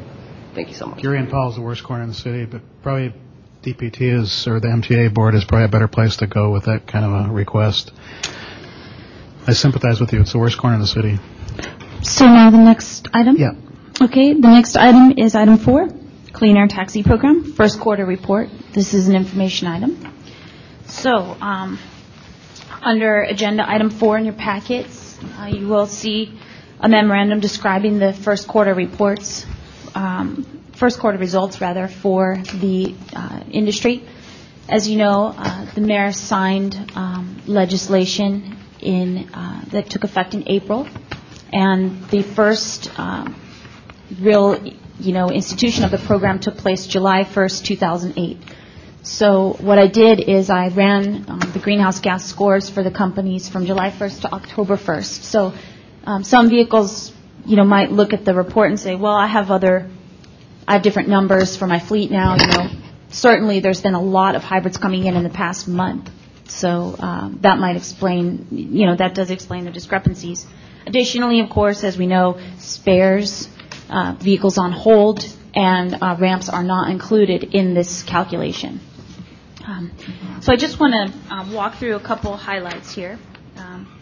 First of all, um, the amount of hybrids in the fleet since January 2006, and I didn't put this statistic in the report, but I'm working with the mayor's office to, um, you know, highlight some issues in the report. We determined that since January of 2006, we've had a 76% increase of hybrids into the San Francisco taxi fleet. So that is really a great number. Uh, CNGs have stayed um, flat, but um, as we will see during public comment on this report, we have some really exciting developments in the CNG field that I think could be of value, and I think maybe we'll see some growth uh, maybe this year. We still have those grants too, so I'm hoping that um, that will incite people maybe to get at least a couple more CNGs in the fleet. Um, now, uh, one thing I want to clarify is, you know, um, this, our program here is really revolutionary. And President Gillespie and myself were at these conferences, and, um, you know, we were asked repeatedly, you know, how did, how does San Francisco do it? How is this possible? Um, so far, there has not been a lawsuit, and um, we believe that a lawsuit would be defensible because it provides the flexibility to the to the fleet owners, and that's not the, that was not the case in New York. New York is now, I think, changing its tune a little bit, but um, unfortunately, New York went down a different track, and we went down our track. Um, you might even say that New York went down Highway 80 and we were on 101, but that's just my personal preference. Um, sorry to bring up that joke again. Um, it's motor vehicle related. Uh, in any event, um, I just want to highlight some of the numbers here. Now, on the last page of the report, I listed out the average greenhouse gas score for each um, company. And this is confusing for people because they want to know, well, how can, for example, AeroCab um, has 68 cabs and only two hybrids and has a score of 42.7. The score is not assessed on all 68 of Aero's fleet. It's assessed only on those vehicles that came in since July 1st. So there's only been a handful, and most companies that's the case. Yellow and Luxor, it's a different story. There's been hordes of vehicles introduced um, into those companies, and most of them have been um, hybrids. So that's gotten their scores down. I want to highlight also the, um, first of all, I want to highlight the good performers, okay? The best company so far, um, well, actually there are two that are tied right now. Best Cab and Regents Cab have 32.5 each. So that is just commendable. That's really commendable. Best Cab is a smaller fleet, um, obviously. Regents, though, is mid-size. So that's good results. Green Cab, 35.75. Very good. Um, also, uh, we have, um, you know, others that are very close. Yellow and Luxor 39.1, I think, or I'm sorry, Luxor 39.4, Yellow 39.1, so very, very close there. Um, you know, it's just showing great results. There are companies, however, that, uh, you know, have some problems, um, but I'd like to speak to those briefly. Um, Baycab has a score of 57.1, which uh, is the worst in the fleet. However, um, I do want to state that I've had a conversation with Mr. Cardenas of Baycab. He's informed me that he's bringing three hybrids in in the next 30 days alone. So he's he's recognizes that he has this issue and he's making an effort to comply. Um, so that's that will definitely get the score down. In fact, I, I by the second quarter that score should be somewhere in the range of 42, according to the information he's provided me. Um, Town Taxi 51 is bringing three hybrids in if all goes well on December 9th. So that will also get that score down. And uh, let's see, the other one, um, Black and White. Uh, unfortunately, I don't have anything to report regarding Black and White's uh, score. Um, and uh, Metro 51.4 uh, needs some work, Richard. sorry, sorry to be the bearer of bad news in that regard. So um, I want to say that the, the, the good thing about these reports is that it's we're, we're just in the first quarter here. Many companies are complying, and many companies have shown a commitment to the program. Um, for those that have issues, uh, you know, we need to get them addressed, and most people have made significant efforts to do outreach and to ask, how can I come into compliance? What do I need to do? And for those that haven't, I, you know, there's nothing, you know, the, the, the door is open to talk with this program at any time, and there's so many grants available, there's money available, so there really isn't an excuse at this point. So that's about it uh, for Okay. this. Thank you, Jordana. You're welcome. Um, And I too want to commend all the cab companies who have been really terrific with this and, uh, you know, right on down the line. Green Cab has been in compliance from the very beginning and Yellow and Luxor purchasing large number of hybrids. The one we, I, I have three points to make. One, I think we need a new column, um, and uh, Jordana and Tamara can note this, that it, in the in the final page where we have these columns, it doesn't tell us how many vehicles have been put into place since July. So I think we need that. That's going to explain what those numbers are. So we just add a column that says, you know, if we put 10 vehicles into place, six have been hybrid, three is CNG, one regular Crown Vic, and that's how we come up with that number. So I think we need that extra column. Um, and I would just make a couple edits on your on your test uh, text here, Jordana, and that's on the first page, the first bullet point.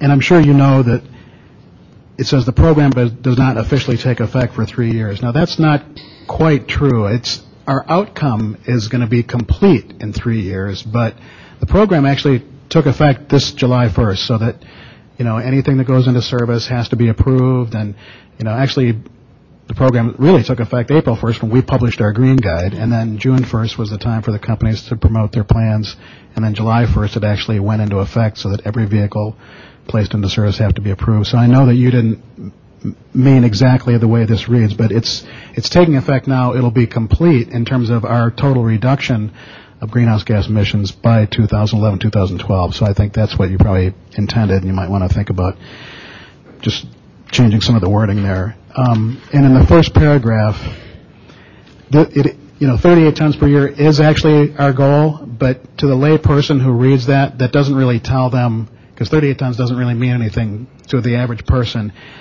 I would, if we're going to put this on our website or something, I would, I would just change that to say, you know, signed, Mayor Newsom signed historic legislation providing that the San Francisco taxi fleet reduce its overall greenhouse gas emissions 20% from 1990 levels by 2011. Uh, and then maybe another sentence saying there were 811 cabs in 1990 and now there's 1500. Just so people understand really exactly what this legislation does and the scope of what we're trying to do. Okay. Otherwise, uh, I think it's great. Um, Are there any commissioners here? I know there's some members of the public or- and actually some industry uh, representatives from various aspects of this uh, realm that are here to speak. So are there any questions for Jordana before we go to the public? Okay, again, thank you, Jordana, and thank you, Tamara, for your work on this too and coordinating a lot of this stuff. Okay, um, I know there's some people here to speak from members of the industry, so I'm going to allow three minutes today. Okay.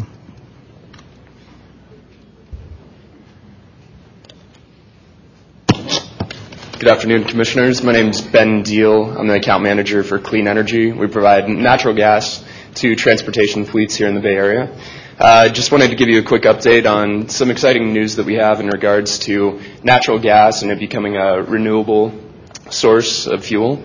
Uh, Clean Energy, we recently acquired the third largest landfill in the country, just outside of Dallas. And uh, what this provides, uh, clean energy and natural gas, what it means for us is that uh, this renewable gas that's taken out in the form of methane from the landfills uh, can be actually collected at the site, and we can almost nominate that gas to any of the stations within Clean Energy's network. What that means to us is that there's going to be some significant impacts to reduce uh, the greenhouse gases at our various stations and also the stakeholders uh, for the companies that we work with.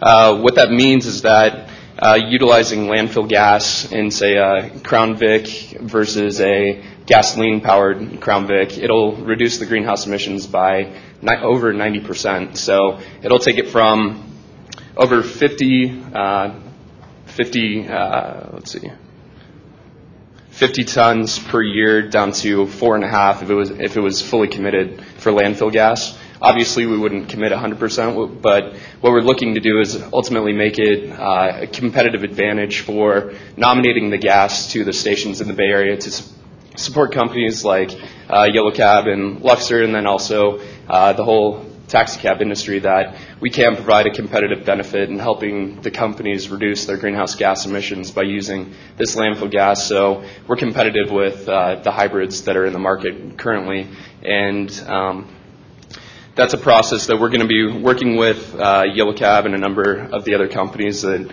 are committed uh, to using natural gas just because it is the cleanest transportation fuel that is available. Uh, it's consistently been a cheaper fuel to use, saving the taxi cabs drivers money, but also um, just the nature of natural gas. Uh, it's just significantly cleaner, and with the uh, greenhouse gas emissions uh, brought from the landfill gas opportunity that we have, just ask to continue supporting uh, natural gas from the Commission and uh, also uh, taking advantage of the tax credit money that's available and also pursuing grants going forward uh, just so we continue to put uh, natural gas vehicles on the road along with the hybrids to support the clean taxi program. So thank you for your time. Thank you, Ben. Thanks to Clean Energy for your support and for the work at the uh, Yellow Cab CNG station. It's a big addition to the fleet. Okay. John, welcome. Good afternoon, Commissioners, Executive Director. I want to thank all of you. You guys have just done a, a great job. I mean, we go back, some of us go back about seven years on this and fighting for different ways to do this program. And I'm passing around, and I, unfortunately, I had handed out a few. This is a little advertisement that we're trying to work up at the dealership that we want to go national with because this is a big story that's not getting out. Uh, with your numbers a minute ago, I wanted to say that there's 50 hybrids that have been delivered in this past month that have not gone into service yet between Yellow and Luxor. There's also, I, I ran the numbers today, and there's, you have 2001 gas cars out there, 2002 and 2003s that are coming up, and there's approximately, I think, 300 that we've got to be looking at. The the other numbers I was looking at, which I found kind of exciting when we had our meeting earlier in last week, that the alternative fuel vehicles, the hybrids and the CNGs that you have in service today, you're burning in excess of 2 million miles, clean burning miles a month with these taxi cabs, which I think is very impressive. when you look at the other cars and they're- what they're trying to do with electric vehicles that'll go maybe 50 miles, and they're looking at 7,000 miles a year. And here we're doing 2 million miles a month on this. So uh, I I thank all of you. You folks have done a wonderful job. And thank you very much for those checks. I didn't dare bring up, when did those go in? But anyway, uh, San Francisco Ford and Lincoln Mercury would like to thank all of you. Happy holidays and a most happy Thanksgiving. It's been great. Thank you. It- One, one question, is it possible to get a list of uh, the grants, who's on for those, the money programs, so that we can take and make an effort to contact these people? And what we can do is we can help them with putting in for the money, which I know your assistant will tell you that we're very thorough with. And the other thing is with the tax credits, with the federal tax credits that they can get back. And we need to take, uh, those are going to change in '09, in particular on the Ford Escape hybrids, because they're going to, they're coming up onto that 75,000 envelope.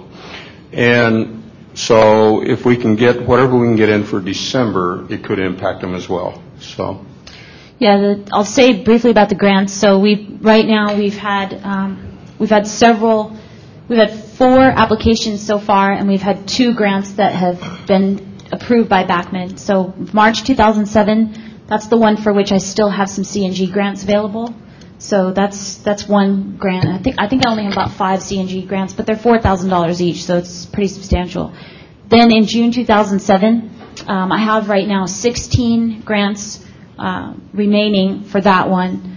Um, And, you know, because we have so many more coming in, and the company to which they were originally promised, we've had a discussion about that, and many more will be coming in, um, starting in December, more vehicles, hopefully, assuming that the contract is signed then, um, more grants are going to be available. So right now, I have uh, 16. They're not promised to any particular company. I've been trying to, they were originally promised to one company, but, you know, we've had a conversation about that, and that company has agreed to sort of free them, free them up. Um, And there's going to be plenty of, there's plenty of money for everyone, is basically, and, you know, but the thing is, people need to, you know, they need to start purchasing these vehicles. I mean, that's, that's one of the problems, is that we lost money before, and I'm not going to let that happen again. I mean, we- yeah, it, it was really unfortunate that people didn't want those CNGs, and we, if someone doesn't take those, we're going to lose that money, and that could have been hybrid grants, and I know those would have been taken right away. So we can't let that happen again. So as these deadlines approach, um, you know, I'm going to have to give them out, and I will be looking to companies who've shown a commitment to the program and who have the paperwork and have the documentation. So at this point, there's nobody that's promised. You know, um, it's open. We have 75 more coming from the March 2008 cycle, and we have hopefully 100 coming from the June 2008 cycle. The reason it takes so long is because many bureaucracies have to communicate and sign paper. and any of us who work uh, with government agencies, as we all do in this room, know that you know it takes time. So that's why the next cycle, the, and this is the March 2008, is not going to be signed until most likely December. That's a little bit of ways away. Hopefully, we can get these things in, um, you know, starting in December. Get. Uh, I- I'll tell you that we're coming up on 2002, 2003 CNGs that are going to be turned out. And from our experience, they will continue to go right back into another CNG. Front of the line privileges, the carpool, et cetera, et cetera. Uh, So, and we do have vehicles in stock. We can convert them. Um, So, That's yeah, that's actually a good point. That I've noticed that same pattern that people with a CNG tend to stay with a CNG. The grant cycle for the CNGs ends January 31st. So anybody that's maybe got a 2001, there are 10 vehicles in the fleet that are 2001 by my calculations, and uh, I'm trying to remember what the total for 2002 was. I think it's something like about 153 vehicles are 2002 model year of the fleet. So people with CNGs in those model years, yeah, if, if they could at all purchase one before January 31st, they'll get $4,000 for it. I went back through the reports and pulled it up, which you have access to, and we talked about the other day on, and uh, I didn't realize uh, 2002 and 2003 were good years. Thank you. Thank you very John, much. And thanks, Uh, uh, Can I just ask one question of John? Sure. Hey, John. Um, How are you doing on the availability of the vehicles, both the hybrid and the the uh, CNG? Um, How many would you like and when? Uh, I will, uh, while you're on that, um, there is, and I've been saying this for quite some time, uh, in the industry, automotive industry, there's going to be a shortage of hybrids. Uh, It's, there's common parts, or batteries in particular. Uh, We placed orders, thanks to the commission, with Ford, and we have received in-house more than they are going to deliver to New York City for the taxi cab community there this year, or coming up in '09. So I, I think that we'll be able to stay with the demands of '09, but um, I'm not sure that we can, if we're looking at 150 to 200 next year in hybrids, um, that could be an issue. We've already had the build-outs for '09. I've been delivering '09s for now two months. So, and we do have them in stock, and they're all taxi designed for us, so. Thank you. Thank you. I appreciate your work on this. One of the big distinctions between us and New York is that we've had the cooperation of the local fleet managers. We've had our staff doing really good work on making sure these uh, grants are available and people are worked with, and we we made some financial considerations, and I, I just think we did it right out here, and and it's the reason that we're going forward with this, and other cities are tied up in recriminations and lawsuits, and so there's a lot of lot of uh, good good work to go around here. So, as someone who really cares about this issue, I really appreciate all the other people who have, uh, you know, really latched onto this and are making it happen. So, Well, I will tell you, President Gillespie, that when we placed these orders with Ford, this goes back to June, June and July, and we, I requested a, a letter of intent from every company that we placed the order with, and I got with the commission, and these orders went in, and with these letters of intent, as well as the letter from the commission, and they went to the highest places at, in Dearborn with Ford. So we do have that exposure. They know what we've done out here, and it's, believe me, from Mr. Ford down, it's been appreciated. And they say thank you because we were the first to put in a hybrid taxi cab in the country. A Ford, American- a Ford Escape. It's an American industrial success story, I believe it, and we should tell people about it. So, I appreciate it. We talk about it a lot. Thank you. Thank you. Is there any other public comment? Please come right up. Hi. Um, I understand this is a quarterly report, and so it's really limited to the quarter. But uh, another column could have provided the overall GHG standings for every company, and we would have gotten a, a, a much broader uh, view of the success of this program. Uh, by, by, by these percentages, of course, as everyone has already acknowledged, distorts the actual company by company ratings. And so, so a- another another column that gets added that gives that gives the, the totals. For example, Baycab was pointed out here. Baycab has 12, 6 and 6 CNGs out of a total of 60, and as was pointed also, Arrow has only two uh, out of 60 also. So so Arrow has a much lower compliance or a higher compliance rate, but their total numbers are, much lower than another company that, has a, lower compliance rate. We, really need, in order for policymakers to make good decisions, you have to have good stats. And, I think this would be a good improvement. No, the stats are good as they are, because this is just a quarterly report. It's not an annual report. It's not an overall three-year or whatever report. But that's the kind of information you really want to have every time a quarterly report comes up. Just look at any financial statement issued from the SEC on companies. The, the, the other thing that, I think needs to be included in here is, that there's a whole group of cars that are not being included in, in this because they're not, um, they're not uh, of these two types of vehicles, hybrids and uh, clean air CNG types. And that is small cars, and I see them in every fleet, that get better mileage than, than some of the CNGs and, and some of the hybrids. They're, they're, um, they're, they're the small cars made by all the major and mostly Asian uh, uh, uh, car manufacturers. Why, uh, is, uh, my question would be, is, are are they part of this program? Every car will be rated no matter what car goes into service. So if you put a Camry, a gasoline Camry, that has a greenhouse gas rating. What about a, like an, a a Hyundai Accent or something that's even smaller? 'Cause- But are, why are they not included in, in the, I'm, I'm, it's a, it's a Okay. question I really don't know. Everything, the only ones that are counted are those that come in since July 1st. So why, so I don't count everything that's in there right now. I don't count all of Arrow's 68 cabs and do a score on that. You don't want to see that score, trust me. It's going to Well, be I- like 75. I, you know? I trust you. Uh, but, but let's say there's a, there's a little Hyundai Accent over at this company that gets like 35 average. Does that get in this? in any- Yes, every car since July 1st gets put in there. Every car since July 1st, 2008. But what about ones that were before July 1st, 2008? That was only like six months No, ago, or four under- months. The way the law was written is it didn't go into effect until July 1st. I'm only talking about a statistical report. I'm not talking about the, com- the compliance that this report requires. I'm It's, talking about a, know, a to- kind of. To take into account everything that was already in the fleet would have, Yeah. it would just would have been a lot of work for no But reason. doesn't that help us get an idea what a particular company, how they stand in relationship to the GHG figures, which is the, the gas house emission figures? We're not, like I say, we're not measuring what was in the fleet before July 1st, only what's been put in the fleet after July 1st. Okay, thanks. Next speaker.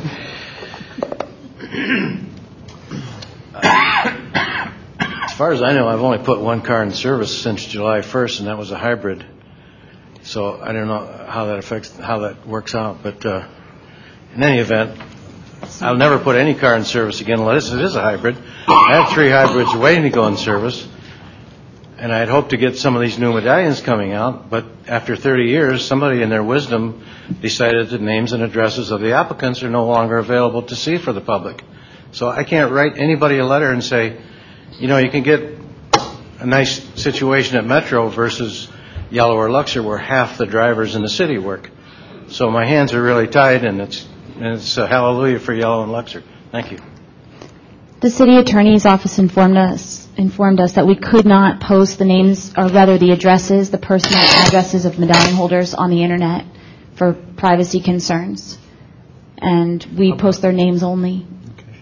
Is that, is that information available to someone if they came to the office to get that? The residential, the residential addresses, no. I was informed that we could not do that to protect the privacy of these people. And we had many complaints in the office about it from various medallion holders who didn't want their personal addresses being disclosed to the public and on the internet where maybe old boyfriends or girlfriends or God knows what could find it. Yeah, so. Privacy reasons, yeah, that makes sense. Okay, Mark? Uh, Mark Gruber, on behalf of uh, Green Cab, we, we put two cabs into service during the period, uh, one of which was uh, a Toyota Camry hybrid, which uh, actually um, increased our emissions slightly, and meaning we have one of the best, but not the best score on this particular period. But I think if you looked at our entire fleet, which is that one Camry and all the rest uh, Priuses, we probably have the, the best average of, of any uh, company in the city. And uh, we've actually uh, gone the extra mile, or maybe you could say the extra 90,000 miles, because uh, we have purchased carbon credits to offset the emissions of uh, all of our vehicles, including the spares. And uh, therefore, we're an absolutely carbon neutral company in terms of emissions, and I'd encourage other companies uh, to do the same. So, thank, you. And just because you're not the number one, you, you guys are well below the, the average, so it should be stated that, you know, even though you're not the number one cleanest, it's still well below the average on the fleet. It's okay. Just uh, very briefly, uh, congratulations, Commissioners, on uh, an increasingly uh, successful program. It really is a, a, a model for the whole country. Uh, my only comment is to urge you to uh, even greater efforts to uh, uh line up rebate deals and uh, see that they uh, actually turn into payments like we saw this evening. And special thanks to John James, who's no stranger to Luxor. We see him down there sometimes before the sun comes up, so it's, no surprise that he's the lead supplier of the hybrids. Thank you. Thank you.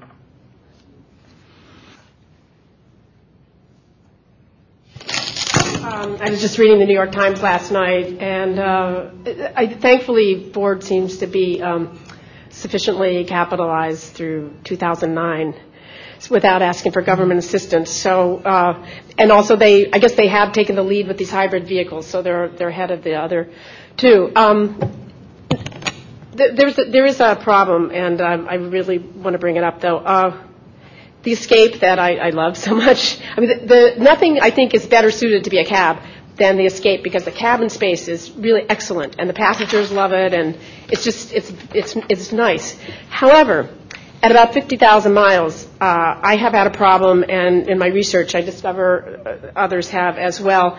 Um, the, the sensors start to go one, and uh, like the tire pressure. So you don't know if you have tire tire pressure because the sensor's off, right?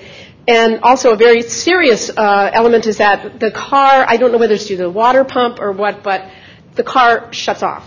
The car will it, it shut off on freeway for me and um, also for another person uh, that drives my car. And uh, it says pull over safely now, and you don't have much time to pull over. So um, we, got it back to the dealer, and hopefully the problem is, is solved. But I, in the course of my research, I discovered my car is not the only one that has that problem. So uh, I'm saying this because John James, you're here, that this problem really needs to be dealt with. And you need to know, apparently Yellow has fixed, fixed this problem. Uh, so it has to, it, it really needs to be dealt, dealt with because it's a very dangerous situation.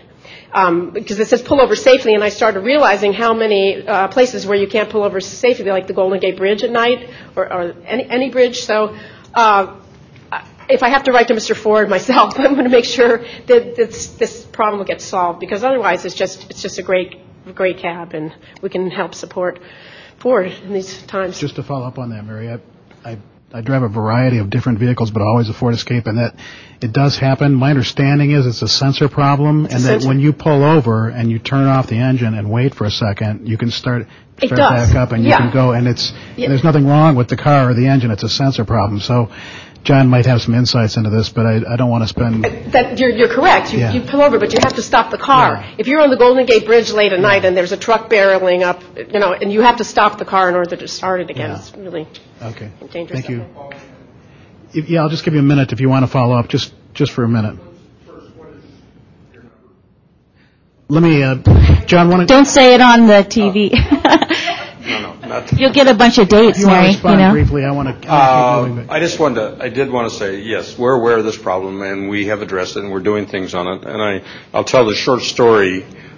The TLPA, when they did the report on alternative fuel vehicles, and the gentleman with Toyota says, we do not want to get into this taxi business. When we came out with the Ford Escape, and I called Dearborn and talked to the gentleman that headed up the brand, he says, John, we didn't even think about this being a commercial vehicle. So, we have experienced problems. Ford is aware of them, and they are making changes on the water pumps, the tire sensor. I'd only heard about one other case, so I'll check into that. We'll take care of it. Thank you. The taxi cab community is our highest profile account we have at San Francisco Ford Lincoln Mercury. Thank you. Thank you. Marty?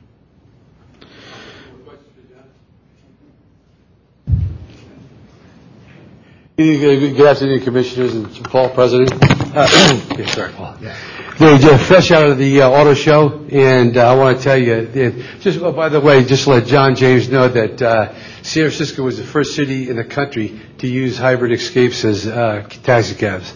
And, uh, but fresh out of the show, and by April 1st, 2009, the Fusion hybrid will be ready, it will be rolling off, and they'll be taking orders for them. And it's a beautiful car, A lot of room, it's a very good vehicle. This gives Ford the heads up on everybody out there, Nissan, Toyota, uh, Hyundai, all of them, none of them compare with the Ford Escape and the uh, Fusion vehicle. It's a very good car. You know, John Lazar, you know, had all the managers go to this show to, to get ideas, and we're really active in getting, making everything hybrid and green. Thank you very much. I agree. I think the Fusion has real potential as a taxi. And I, I, Have you seen it yet, Paul? yeah, I've Oh. taken a look at it, yeah. Killer. Yeah. we get excited about this. Hi, Commissioner. I just wanted to mention something about our uh, CNG at at Yellow Cab. About a year, a little over a year ago, and I forgot how long it was, we had the uh, Cle- uh, Clean Energy came put in a CNG station, which we announced, everybody knew. And uh, we used it a lot. It broke down a lot. And so they came behind that and committed to putting in a new station. They spent a lot of money and put in a uh, brand-new uh, uh, compressor station, actually two compressors, to one to be redundant to the other. It was just completed and just went online uh, this last week. Uh, There's four pumps, uh, pump very fast. And so, and I I was told that we have the largest CNG station in Northern California. Um, And so uh, this is available not only Yellow Cab, but to also to outside vehicles. I mean, on a daily basis, we have many of the other cab companies bring their vehicles in to gas up there. And I guess I just wanted to make them, uh, if they're listening, to be aware of that. Um, You know, there are other places, uh, you know, Third Street and the airport and so forth, but uh, we do have fr- four working pumps there at Yellow Cab available to anybody in the industry. Thank you. And it's a good facility. It's got rid of that nasty methane leak that was going on there for a while, so appreciate that. Can I just say one thing in response to that? When we had the meeting with uh, representatives from Clean Energy, um, actually reference was made to the fact that drivers often fill up at the stations, the CNG stations, and it appears that they're not getting their full money's worth. They're not getting a full tank of gas. And it was informed to us, to President Gillespie and myself, that that is not the case. That has to do with temperature fluctuation in the natural environment and the pressure of the gas that goes into the tank as a result, depending on this temperature fluctuation. And Clean Energy asks, asks us to inform drivers that you are getting a full tank of gas, even though the gauge doesn't go up all the way. And I know that sounds unbelievable, but it is true. You're getting the same amount of gas, but because of the pressure in the tank, the gauge will not go up all the way. So hopefully that clears up for anyone that thinks that, you know, somehow they're being shorted on the tank, which they're not. So just wanted to clear that up for Yellow's benefit and also PG&E's benefit. Sorry, go ahead, Jane. Thank you. Hi, Jane Bolig, DeSoto. Um, I think it's important to keep in mind that we're entering a transition phase. This is not where we want to arrive. It's a point towards the uh, point that we want to arrive, which I believe is uh, zero emission cars. Um, but this is also uh, a very expensive program up front. Uh, we have a lot of very good programs and uh, we're able to uh, collect collect extra gate from the, the drivers to help pay. But uh, it's important to keep in mind that um, the for a lot of uh, companies, uh, these purchases are made on lines of credit. Lines of credit these days are harder to get. Uh, and credit is drying up. We don't know uh, what the future holds for us there. Furthermore, uh, where we were paying uh, on average eight to ten thousand dollars, for example, for a used car, we're paying about two and a half or three times as much uh, for these new hybrids. Uh, we want to be part of this program. We need this. This is something that we must have, no matter what the price of gas is. Uh, I think that's irrelevant to the fact that we need these things. Uh, with that said, I hope that we can continue to talk the commission and industry about how we can make this affordable and possible, and in fact accelerate this program. Uh, and uh, I hope that we can uh, uh, offline uh, have uh, have more dialogue. And I, I feel like every time I come up here, I say we need a committee. But I think that we really do need uh, a, a, an ongoing uh, working group uh, to talk about these issues and continue keeping us first in the country. Thank you. Thank you. And I agree. I think it's, especially as we go to MTA, one of the things that's made this successful is there has been a lot of collaboration and transparency all along the way where people participated and nothing was sprung on anybody and nothing was changed at the last minute. So I agree we do need to have an ongoing some kind of committee. So hopefully that'll be a recommendation. Anyone else? Okay. Anything Okay, else for Dan? yeah, th- that's it. Next item? Um, The next item is item six, San Francisco Municipal Transportation Agency and taxi. Uh, I think five. Five. I'm sorry. Yeah. Item five, consideration of possible working group for taxi wrap benefit fund to determine disposition of funds collected from taxi wraps, discussion and possible action. Um, Commissioners, I did attach a memorandum um, for this, which I had, is a reissue of a memo that had been done before. Um, A while back, you had asked me to do a blast fax to all the companies to attract uh, some participants to participate in the committee on how these funds should be allocated. Um, So, you know, I, I did send out that blast fax, and we only received one uh, response uh, from Mohammed of Crown Cab, who had some good suggestions, actually. I'm not sure if he's interested in serving on any such working group or committee that might potentially be formed, but he did have suggestions nonetheless. So um, I, just want to emphasize once again that, um, you know, this, there are some issues regarding the, the taxi wrap fund itself, i.e. its legal uh, formation. Um, and those have been discussed in the past, so I won't um, belabor them here. But um, I think that I can't speak for SFMTA, but I think that they would give deference to any recommendations that this commission had, considering the history of the fund and the commission, et cetera. Um, they're under no obligation to do so because of the legal status of the fund. However, I do believe that they would be more likely to give deference to the commission's recommendations in that regard. So it's important to determine what to do with it. Thank you. And sort of, this is not intended to be a big major item today, but it is my intention to wrap this up before March 1st. It's, it's something that was started by this. Unintended. Yeah, wrap it up. um, you know, it is something that we created. Uh, it's something that has uh, a real connection to this commission, and I want to have a recommendation come before the MTA board or the board of supervisors, whoever ultimately is going to disperse these funds. So it's my intention right now is to simply myself set up a committee. I've already talked to a few people informally. I'll take the person who contacted our office and, and see if they want to be part of this. But it's going to be a small group of people to sort of discuss just what Jordana brought up today, what the process is for dispersing these funds, and what some of the good ideas are that.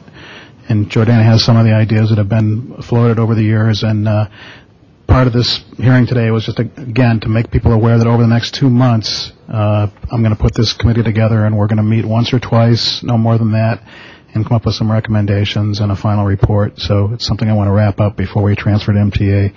The only question I have, and it, it kind of struck, struck me, was um, the actual amounts.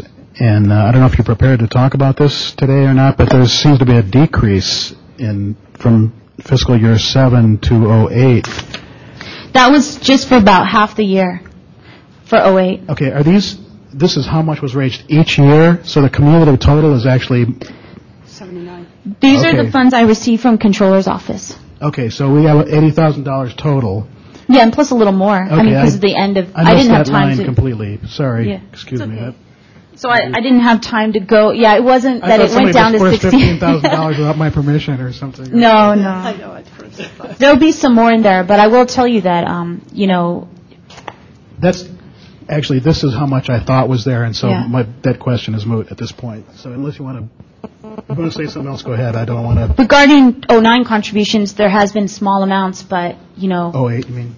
well, for now, for 09. Oh, The okay. fi- We're in fiscal 09 at this time, 09, um, Okay. 08, 09, but 09. Um, y- You know, there's been a decrease in contributions due to the economy, so, but there is a sizable amount of money in there, so Yeah. it's not really going to affect it. And do- does it include interest, you know, or is this just the, the baseline fees of the wraps? You know, um, the issue of interest is something to take up with the treasurer's office, and certainly before this commission wraps up, um, I will have a full report on the budget and describe, you know, what has happened with the interest over the years, because it's a very good question, whether or not interest has been collected and how much over the, and going back, way back, since the inception of the fund, because it will, the whole taxi fund, which is a 2S fund, is going to transfer over to MTA you know, what, what ends up being this year about more or less about $2 million. So I'll have a full report on that, and I will address the issue of interest in that. Thank you. Welcome. Okay, I'll take public comment on this. Anyone want a public comment? One minute. One minute, one speaker. Well, you know, it's just uh, amazing, amazing. You can create something and then have no idea what to do with it. I mean, really now. Uh, this is, you created it, excuse me, you created it for drivers. Let's try to keep that in mind. Not, you didn't create it for MTA. Although I wish they, I'm sure they wish that you did.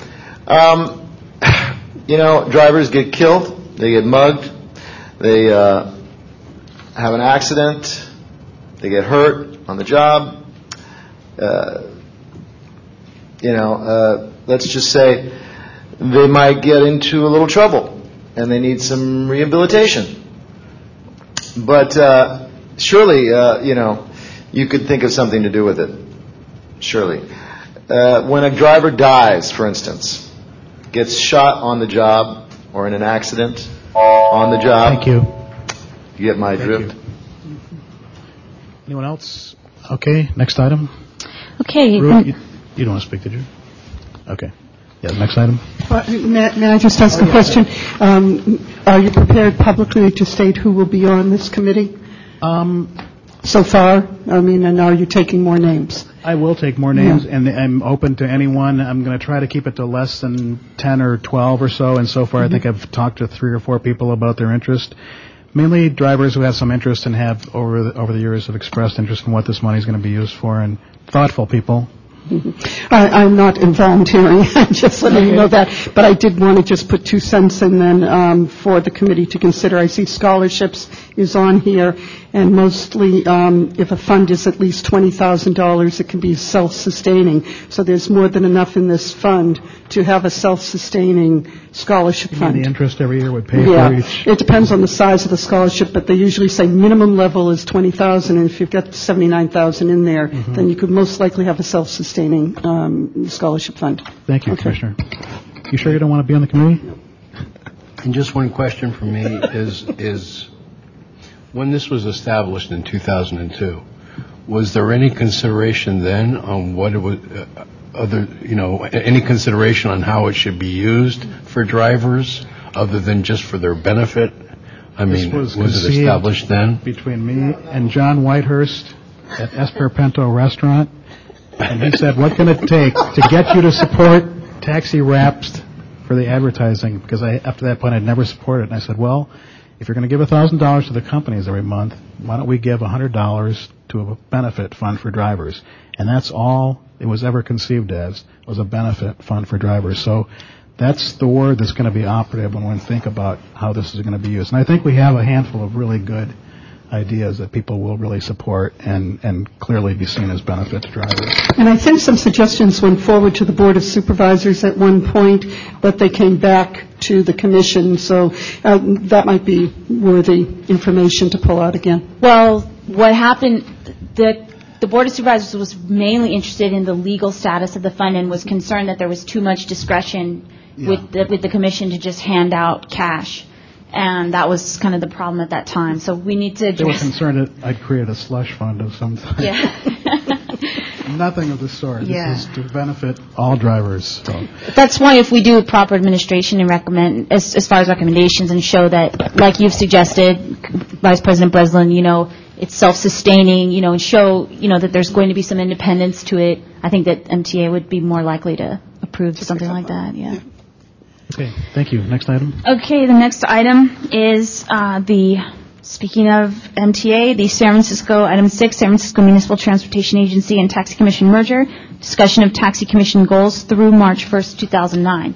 So um, at, um, in consultation with uh, President Gillespie, we put this item on the agenda because uh, we've done the same thing with Rules Committee to talk about some of the outstanding issues that the commission could address and, um, you know, to wrap up some of its business over the course of the next 90 days. Um, The vote at the Board of Supervisors, I was just listening to a voicemail to see if um, it had been taken yet, and the person said no.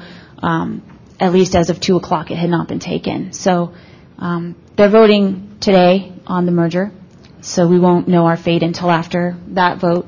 Uh, But uh, but uh, we could um, have a discussion nonetheless regarding goals that need to be addressed or want to be addressed.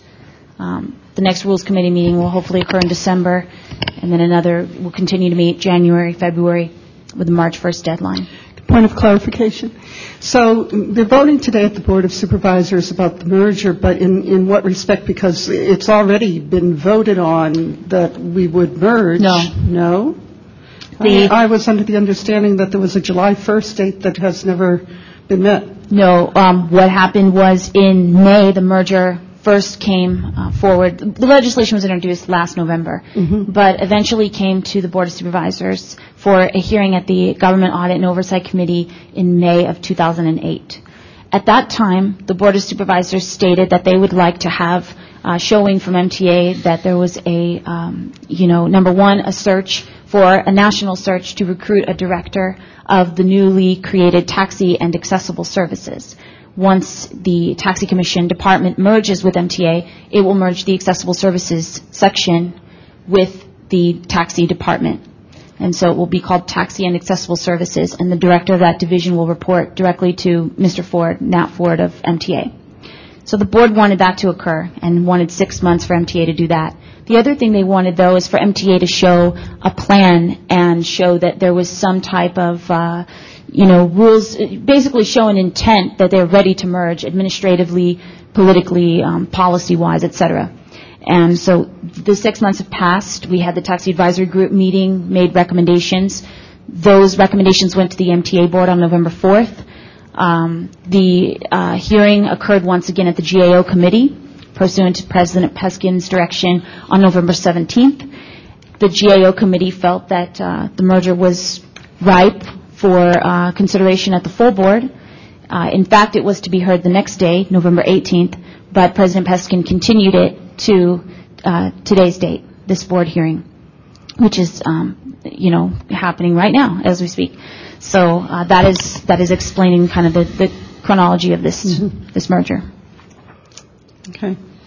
Thank you. So the point of putting this on the agenda today was just to give people a sense of what we're going to try to wrap up as our work and to get ideas from the public as to what some of the things they might want us to attempt. Commissioner Breslin and I and Commissioner Netto are on the Rules Committee and we're going to finish up our work. It's my intent to keep on working on the clean taxi stuff to get that really in shape, to get this driver's benefit fund resolved and uh, uh, make a recommendation on that. And then at some point in January to make a, have a hearing on, uh, both to reintroduce the health care plan that was written and to also give drivers some information on the San Francisco health plan, which is uh, the city-sponsored health care plan for people who live in the city. So it's not, we're not going to try to take on any major initiatives, but we are going to try to wrap up some things that we've already been working on and make sure that to the extent possible this can be a uh, smooth transition. So uh, the point of putting this on the agenda was just to kind of talk about that and uh, to allow anybody uh, from the public to make suggestions as to what they think uh, any of the unfinished business of this commission might want to take up in the next couple months. Well, can, can we continue this then until we find out exactly what the timeline is going to be, rather than take up the time today in, in hearing this? Because when it does come down, I, I, I agree with you that it would be nice to hear what everyone has to say. But for today, why don't we just move on to the next item so that we don't have to keep discussing this? We have to take public comment. Yeah, we need to take public comment at this point, but I think you're right. It's not going. We don't. We may put this back on the agenda of the meeting in December when we actually know what the outcome was today. So, is there any public comment? We'll just limit it to one minute because this will be discussed at other points. And I'm sorry, I missed the uh, Halloween meeting, but I want to say that the uh, proposed tax is so uh, against cab drivers, it's not even funny. There's not. I am worried that the merger, the folding, is coming way too soon without making sure and insurance that cab drivers are going to be able to have their say at the MTA. Uh, and what I've seen so far, I don't see it happening. And I'm also concerned that the PCOs still don't regularly tag illegal cars parked in taxi zones. I still don't don't don't uh, see uh, the uh, the PCOs honoring cab drivers in bus stops or red zones helping disabled people. We've heard discussions about this. So I don't think the MTA is ready to include taxis as part of, of its service. Thank you. You might be at the wrong meeting, Barry. Yeah.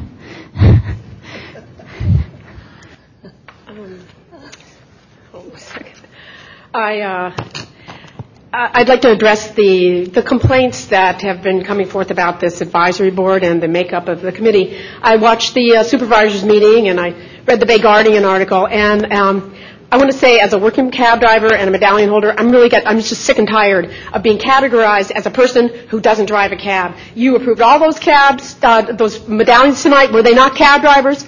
Am I not a cab driver? Is Jack was he not a cab driver? Are we not cab drivers? We've been in this industry all our life, and I'm sick and tired of being categorized by uh, certain people uh, as somebody who, as in Ruach Graffis's words, sits home and watches TV and orders pizza and watches the uh, delivery guy get wet in the rain.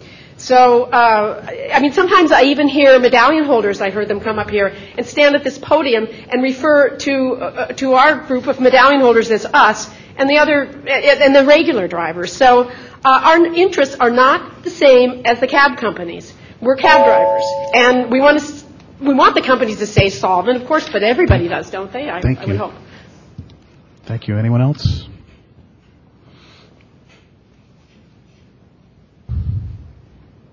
Hello. I'm not sure if this is uh, necessarily the right time to bring it up, especially since uh, we're still waiting to hear back about the, the potential merger. But um, I've been working with some people to design some software that I think might help um, the Taxi Commission's initiative to decrease uh, greenhouse gases and also to um, increase the efficiency of dispatch services.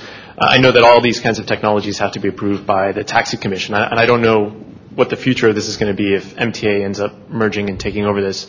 Do you have any uh, information as to who I should speak with? And You can just call my office after the hearing, and I can I can point you in the right direction. wonderful, thank you. Welcome.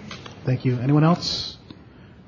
Okay, public comment is closed. Next item. Yes, the next item, uh, item seven is continued, as I said at the outset of the hearing.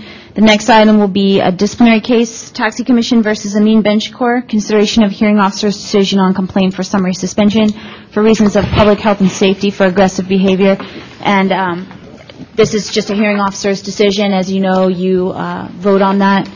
Um, I'll just give you a brief summary. Uh, As you know, I don't uh, advocate for a position on these. I simply present the uh, decision to First of all, is there someone here to represent? Are you There here is. to represent Mr. Ben?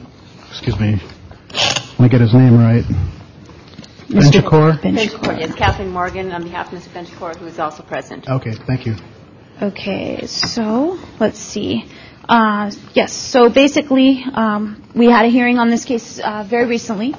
Uh, Mr. Benchcore was um, suspended on October 10th, and um, he- we had his hearing on November 14th, so just a little bit over 30 days on that. And um, he was suspended uh, because of a couple of incidents that, um, in the eyes of the uh, taxi detail, um, you know, it was felt that there were some cumulative aspects to these incidents. So they're detailed in the complaint. I won't go into them in, in detail, but they are detailed in the complaint.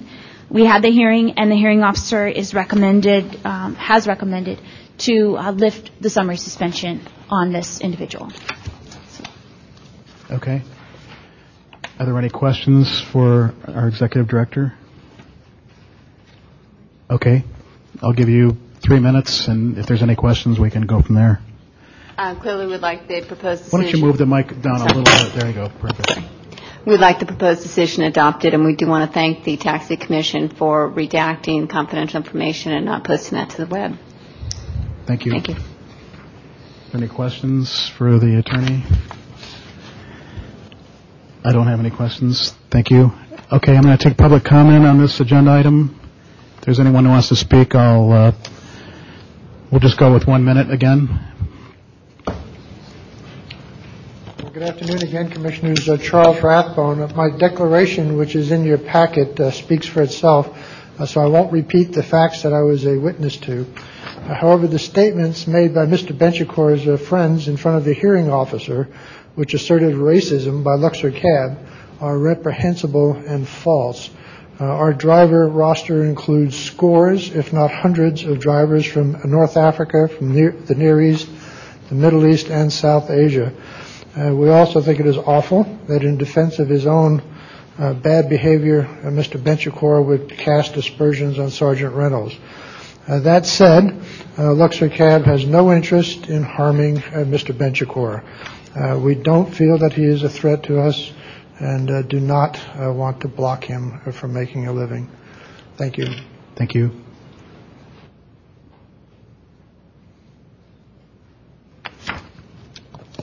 Rod Reynolds, uh, SFPD. I just wanted to, um, one of the statements that I wanted to tell you is that my decision to do a summary suspension is based on the preponderance of evidence and not uh, a reasonable doubt or any higher burden. Uh, apparently, in this case, that was what was brought up was the fact that the district attorney's office chose not to prosecute this case, so therefore that it was it was the belief that there was not enough to suspend this individual. It's always been my understanding that it is the preponderance that this person poses a danger to the public. That's why he was suspended.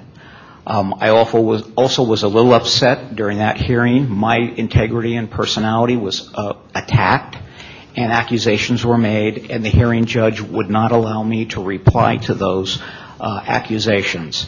And I felt even in the public hearings comment that, that that is a right that everybody has when these kind of comments are made.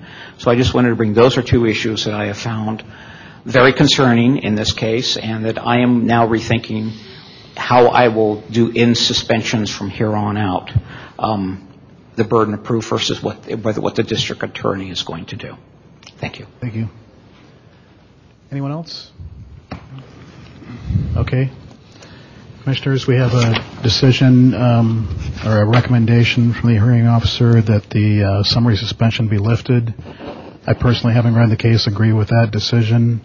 Um, I think there was an unfortunate series of words that were exchanged probably in Luxor's office that everybody would wish never happened, and uh, it seems like the incident on the freeway was there was testimony from Mr. Benchcor's passenger that it wasn't his fault, um, and so I'm I'm really willing and ready to uh, adopt the recommendation from the hearing officer that this be lifted. Okay, I'll make a motion to uh, uphold the findings of the hearing officer. Is there a second? second? Make a discussion. All in favor? Aye. Aye. Any opposed? That motion passes. Summary suspension will be lifted. Next item. So he can come to the office. Um, I have I have it on my desk. If he wants to go down now and get it, if you want to go down now and get it, they can take it off my desk. But otherwise, um, you can wait till tomorrow morning. If for, I mean, I'm in the hearing, so if they can't find it for some reason, it's going to be a problem for them to get a hold of me. But it's sitting on my desk, so. Um, but if you want to come tomorrow morning, it might be better. So, thank you. Next item. Okay, next item. Uh, special order. Oh well. Actually, why don't we go to uh, Number 10. Yeah, number 10, and we'll still do public comment special order at 4 o'clock. Okay. Number 10 is proposed amendments to medallion holder section of the taxi cab ramp taxi rules and regulations. And there's a proposed amendment to Rule 4A9, 4A10, 4A11, and a proposed new Rule 4A13. Uh, these have originated in the Rules Committee. Um, perhaps, uh, would you like me to give an overview, Vice President Breslin, or would you like sure. to? No, yeah, okay. All right. Um, so what we have here is some rules that originated at the uh, at the Rules Committee of the um, Taxi Commission. Um, these came up a while ago, and then we kind of, you know, there was no resolution, um, meaning that there was not a unanimous vote or even a passing vote either way. Uh, but uh, we felt that we should bring them up here at the full commission for full discussion. Uh, we've had several very nice, important, productive discussions at the Rules Committee regarding these rules. And um, so uh, as a result, they have now come forward in the form of resolutions. Um, and there had been, actually, now that I'm thinking about this, I realize I've been remiss because I was supposed to draft new language for you, and I didn't do that. In the time of last Thursday to now, yeah, I apologize. Um, but I know I know what we talked about, so we can we can go over that when the time comes for each one. Um, if I may request, I I think there was uh, less um, uh, dissension or or less uh, or more of a coming together on 4A10 than there was on 4A9. So for that reason, I, I would like to go with 4A10 first. Um, we weren't in agreement, everyone on the same page, but it was less diverse than, than the other one, I think. Then let me just uh, review here. Wasn't there a discussion that we were going to discuss these and then vote on them in December because of the noticing requirements, that the fact that we were going to change some of the structure? No, that's what you wanted to do. But what I wanted to do was was to discuss because it's been discussed in the subcommittee for so many times was to present it to the commissioners. If the commissioners were ready to vote on it tonight, it has been properly noticed, and even with the amendments, I believe, uh, and City Attorney Owen, if he could correct me, they weren't so substantive that we couldn't just go ahead if there was agreement. And if the commissioners wanted to postpone and wait for the month, we would Okay. do that. But we're leaving it in the commissioners' hands, Okay. you know, as a whole. Okay, so do you want to go to 8, 4A10 first? Is that? 4A10, yeah, this is the quote-unquote drive your own cab rule. And there was a lot of discussion about this rule, um, mostly pertaining to enforcement actions that happened in the past um, prior to my tenure as director. Um, you know, and uh, you know, basically whether or not the, the rule makes business sense for the color schemes. And many color schemes have testified that the rule does not make business sense for them and that it's actually hurting them because when cabs are parked in the lot and they're just sitting there, it's not serving the public. And the commissioners, I think, mostly have been in agreement with that. Also, discussion has been had around whether there should be a percentage. Um, 50% of the time you should drive your own cab, 75%, et cetera. Um, but uh, I don't think there was a lot of support for the percentage idea. I think that they, if unavailable, um, trying to remember some other comments, some people felt it was too broad, um, but I think that that broadness actually benefits the medallion holders and the drivers. It benefits them because unavailability could be any number of things that are mostly pertaining to business operations. So there is a resolution attached which would um, provide that you would amend the rule um, so that um, they sh- they shall drive it unless it's unavailable. So pretty basic. The change is, the way it reads now is that unless their taxi cab is out of service. Which sort of implies that it's broken down for some reason. This just changes, it says unless that vehicle is unavailable. And it should be clear that unavailable does not mean, like I said at the Rules Committee, that that vehicle is out on a long-term lease. That's not what that means. And, and I don't think that's what's going to allow, uh, that this will, change will allow to happen. So unavailable means we're trying to serve the public more flexibly, and uh, if we adopt this rule, then we might be able to do that. So I can support this today. We're going to add language in um, as one of the suggested amendments that to define that unavailable does not mean a long-term lease. I mean, to just put it in there. Did we, did we talk about that? Well, we talked about that in the context, and I said that yes, you could do that, but then it might not be better to address those issues when you look at the long-term lease rules themselves. Commissioner Oneto said, well, I would be willing to support this if I have those other amendments before me. I don't want to put the cart before the horse or the wheels before the taxi, I guess. Sorry for all my motor vehicle jokes today. But, um, yeah, so that was the only reservation that you had. That was, it, yeah. So I, I agree with what Director Thigpen is saying. Right, but in order for this to go forward, did you need language in here that specifically excluded long-term leases? Um, You know, or- or defined unavailable as not including long-term leases, because we are not working on the leases, and we don't have that section ready at this point in time. No. What we, well, what I agreed to is to bring this forward and at the pleasure of the commission decide as a a body on what to do with it, you know. So I- I'd go along with the rest of the, the commission on this one. Okay.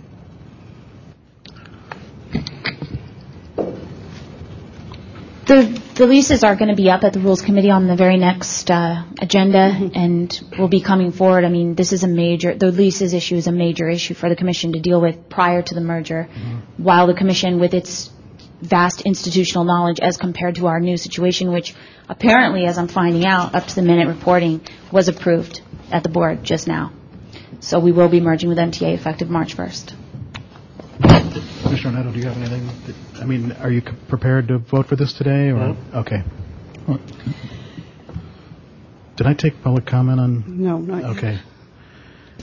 Um, Let's discuss all of the rules, and then I'm going to go to public comment, because this is all agendized under Agenda Item 10. I, I, I think if we want this to move forward, take each one. Uh, Otherwise, we're going to get all bogged down, and some people are in favor of this one and not in favor of the other one. Okay. I- I Want just to give more time for public comment? That's fine. Let's take public comment on each section of Item 10, so we'll take it now for one minute. Mark? Uh, Mark Gruberg, and I would strongly oppose this in, in the form it's been proposed. Um, what it says is that um, you have to comply with the, uh, you have to drive your own medallion when complying with the driving requirement unless that vehicle is unavailable.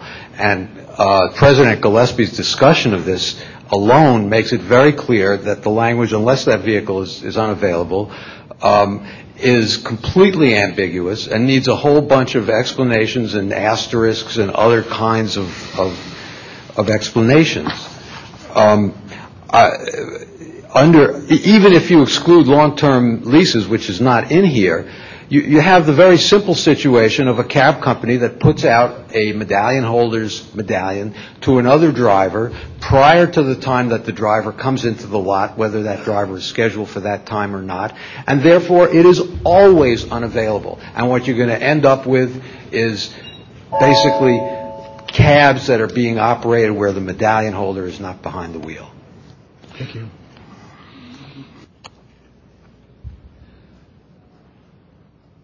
Good afternoon again, Commissioners. Charles Rathbone. One of the few, uh, not few, but one of the really good reasons for uh, giving taxi cab permits to cab drivers is that we are expected to look after the condition of our vehicles. Uh, It bothers me that some of the permit holders want to remove that historically important reason for giving medallions to individual drivers. The main reason being advanced is that some permit holders have gotten into the habit of simply not showing up for work on time. Uh, I think that's a poor reason to remove uh, one of the foundations underlying our system of individual medallion holders. I think this uh, rule uh, actually undermines the integrity of the medallion program. If you want to do something really useful about uh, making more cabs available at shift change, forget this rule and instead require that all shift changes be staggered over a period of hours. Thank you. Thank you.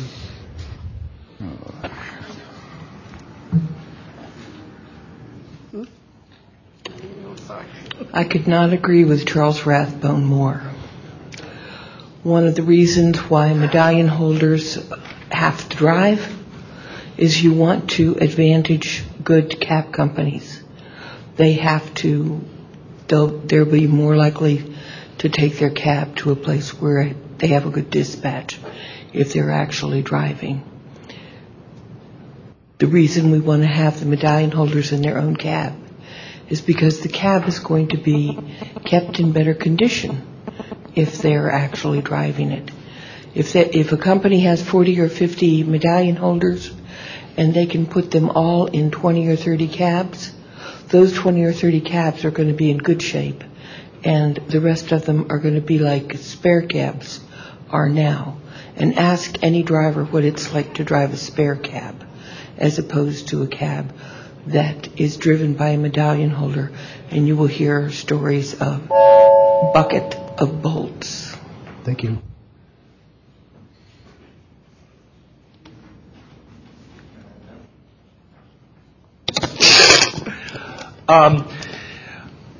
I like the flexibility of this rule, and uh, some of the speakers that so far are from very small companies. It's much easier at a very small cab company with four or five units to to have the medallion holders drive their own cab. With a much larger company with a with a huge very large group of employees coming in at all times, it's quite often that I will come to work and my cab will be have shifted out at a different time. And I can sit around and wait for three hours for my particular cab to come in, but the dispatcher oftentimes will hand me a spare. Why? Because my principal reason for driving my own cab isn't to drive that vehicle.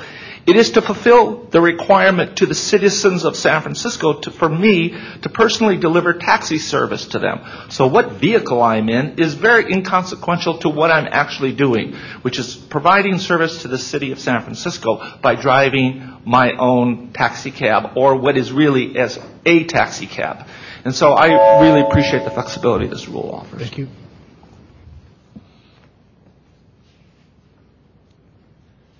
Thank you, Carl Macmurdo. Um, I think the comments of the speakers who are against this rule are largely specious. And uh, for the new commissioner, the two new commissioners, but what happened during the dot-com boom, this rule was being enforced. And every day at Yellow Cab, which has hundreds of cabs, there were cabs, scores of cabs sitting in the lot, drivers lined up waiting to go out on shifts, hoping to work, the public standing in the street unable to get a cab because of this rule. It's terrible for public service. And it would be as though you get $50 for your, being here in the commission if each chair had your name on it and some other, you only got your $50 if you sat in your chair but someone else borrowed the chair. You're doing the same work. It, it's just a nonsensical rule in my opinion. Thank you. Thank you.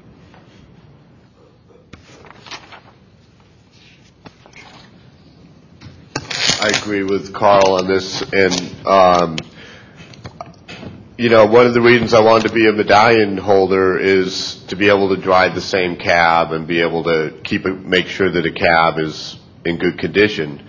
And I think most medallion holders feel the same way and would prefer to drive their own cabs. But if if I come in and uh, you know, if they're not able to put, say, my cab out or somebody else's cab out and there's all these drivers waiting to go out, it's going to hold all these other drivers up. Um, you know, and if the driver needs to get there on time to get his cab, he needs to call and say, well, what time's my cab coming in and try to get it, you know. I just, I don't think it's going to make that much difference in the upkeep of the cabs, and that should be a different rule anyhow, that cabs need to be kept up. And any driver, I can shop a cab even if it's not my cab. I can say, oh, there's something wrong here, and I'm going to shop it. So. Thank you. Okay.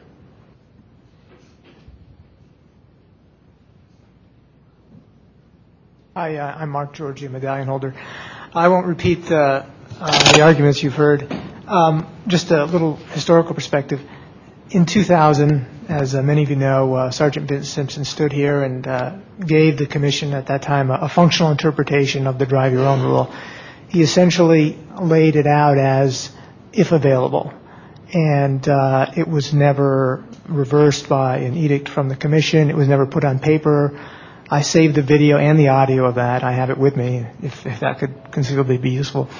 But until 2006, that was the functional interpretation. The previous executive director reinterpreted the rule literally, and we were back to square one. So I would, I, I would urge you to consider as one factor in changing the rule that it kind of was the de facto rule for uh, a number of years.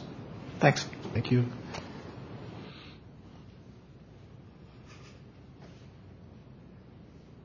Uh, Commissioners, uh, there's, there's one perception that uh, if owner doesn't drive his own cab, it isn't taken care of. Um, and uh, and that perception to me is is totally incorrect. I mean, I've watched this at several you know major cab companies here in San Francisco over the last you know dozen years, and uh, you know one owners do drive their own cab, even those that want want this rule to pass drive their own cab most of the time.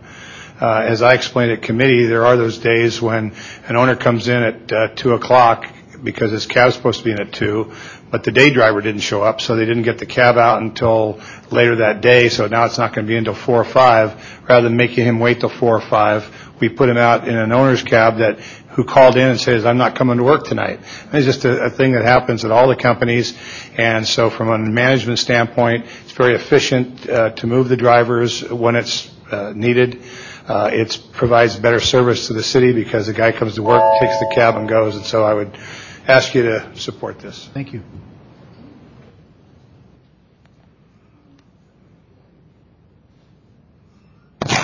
Good afternoon, Commissioners. I'm here to dispel the rumor that I'm dying. Uh, I am, so is everybody else. But, uh, in any case, Nathan DeWeer, President of Yellow Cab, and I just wanted to thank Commissioner, uh, President Gillespie, Vice President Breslin, Commissioner Arnetta, who worked endlessly on the Rules Committee. And these recommendations are a distillation of their hours of work. And there is no really any point in my saying this way or that way. I just urge you to adopt their hard work. Thank you.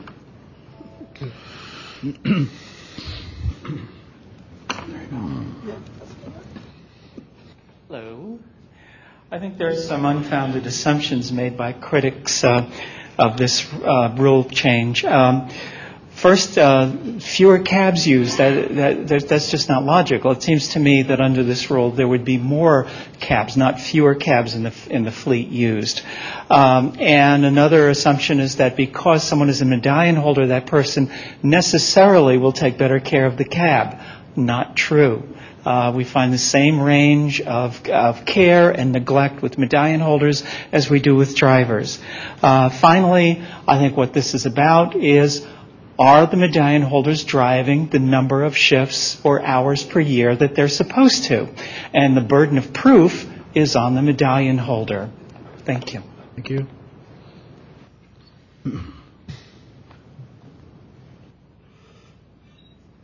Uh, Martin Smith again for Luxor Cab. I, I just I heard the UTW people come up here and mention about about the cabs being run down. I don't think they've been over to Luxor lately because we have two we have two different mechanic shops. We have tire shops. We have paint shops.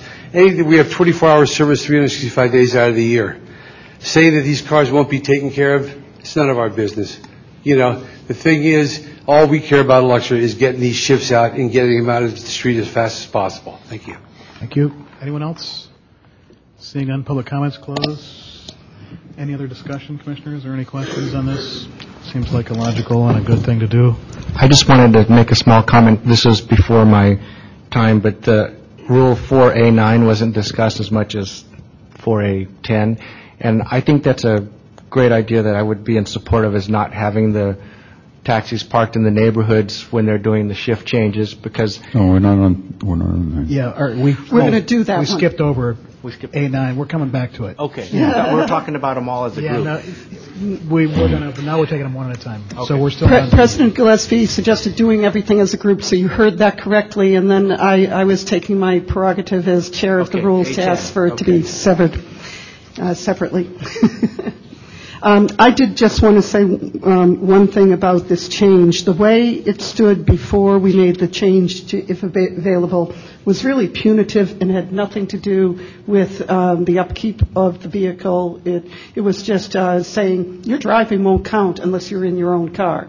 Well, I don't think that's a, a good link to have. And so I think that this recommendation of unless that vehicle is unavailable resolves the issue that we're not linking the driving in a specific car to meeting a driving requirement. Commissioner Benjamin? I agree with uh, Commissioner Breslin, and I'd like to make a motion to accept this rule. We have a motion. Is there a second? Second. All in favor?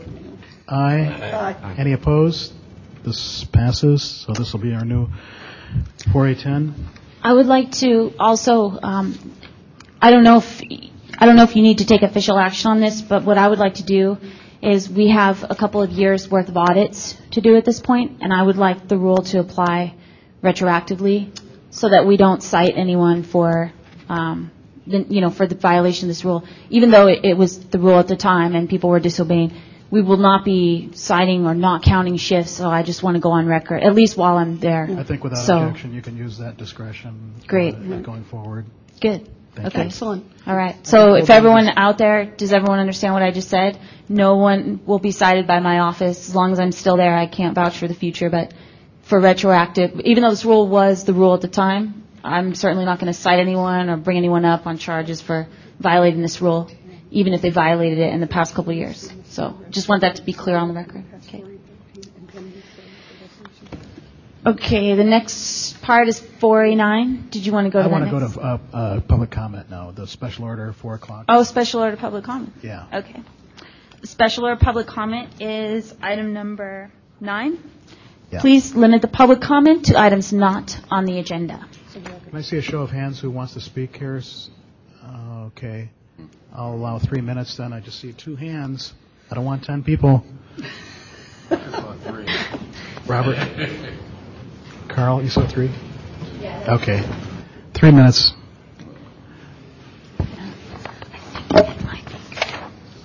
Oh, no. Now they're raising their Oh, hand. wait a second. Down to two. Let's make it two minutes. Oh, yeah. Oh, too bad. It says three here. People weren't being Okay. honest and forthcoming. Hello, Commissioners. My name is Robert Vitka. I'm a dispatcher and a driver for Yellow Cab. I drove out to Candlestick Park after the 49ers game a couple of weeks ago. I went out Third Street to Williams, and the police had outbound Third Street closed beyond that point. It would have been nice if they'd been able to let me in an empty taxi go through and up to Ingerson and take a left at Ingerson and go directly to the park. It would have been quicker than cutting through the back streets. A lot of drivers don't know those back streets. Perhaps the more important issue, though, is that at Candlestick Park, there's a whole group of people, police personnel, assisting passengers get their cabs. And you've got this apparatus in place, and I think this would be a good time to put a surcharge on trips from Candlestick Park after football games. This, we've talked about using surcharges for radio service, and this would be a good way to start this process going.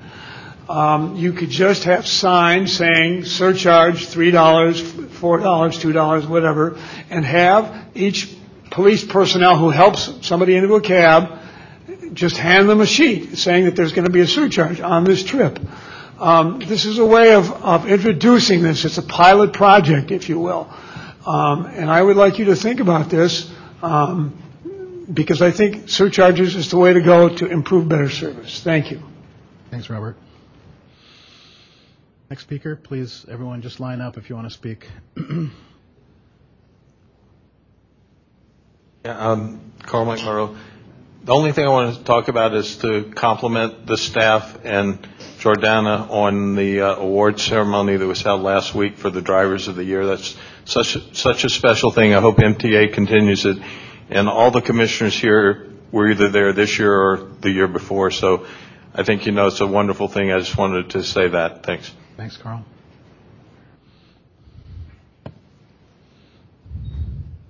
I was going to speak public, public comment, but uh, I think Robert's comment about the two dollar surcharge or the surcharge. There is a two dollar surcharge button on our vehicle for Candlestick to draw the drivers out. But I'd like to mention that anybody coming down Bayshore Bayshore Highway, Bayshore Boulevard, and making a left on Salinas to Third, a left on Third to, to uh, Ingerson, they'll bring them right into the park. It is always open. Thank you. Thank you. Anyone else?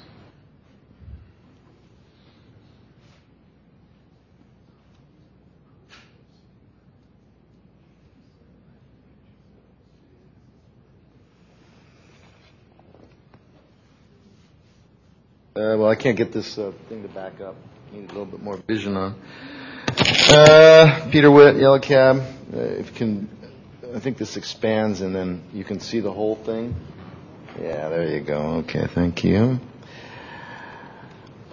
Uh, this is a survey. That, this is a customer survey I've produced. Um, for the record, uh, the surveys I've produced are for PCN purposes. Uh, public correspondence. Uh, and uh, this is an 05 preliminary report on taxi customer service. Uh, over 1,000 customers every year I survey. But every year this tax commission loses them. Public correspondence is disappearing from the PCN process. How is that possible? And who is responsible? I'd say it's a bit of a problem when it comes to anecdotal evidence that's used to outline public policy. It's a serious problem. I believe there is an ethical violation here. I believe there are many ethical violations here with regards to public trust, disregarding correspondence, and disseminating evidence.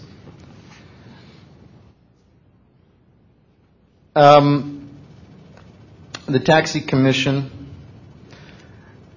is accountable they should be accountable.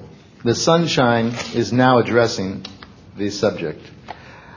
Uh, I was surprised to, to not see what was not on the calendar, and that would be uh, the violations that I filed against this commission. There was no report of that, those complaints, and there was no com- report of the uh, decision that was given by Sunshine.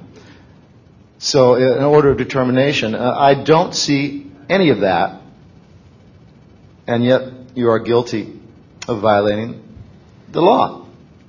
Sunshine. So, again, the records do not reflect that. Now, uh, last meeting I was here, I, I asked for a correction of the minutes. I also was not included in the minutes. But you didn't bother to put me in. Completely missing from the minutes. The words I submit to you are not are left out. That's a no-no. You know that. Uh, I'm sorry. You know, Jordana is a lawyer. She knows how to read. There's only one way to read that law, and yet she does it on purpose. She knows that she can play with the taxi, excuse me, the Sunshine Taxi, it's the Sunshine Ordinance Task Force. She knows she can play that game with them. She knows how powerless they are to prevent her from actually doing it. So when you, you know, you want to inject the minutes, you want to put them in there, you want to correct the minutes. Why aren't they corrected? It's a simple question. Why, why am I not included in the minutes? Why do the minutes distort the truth? Thank you. Next speaker.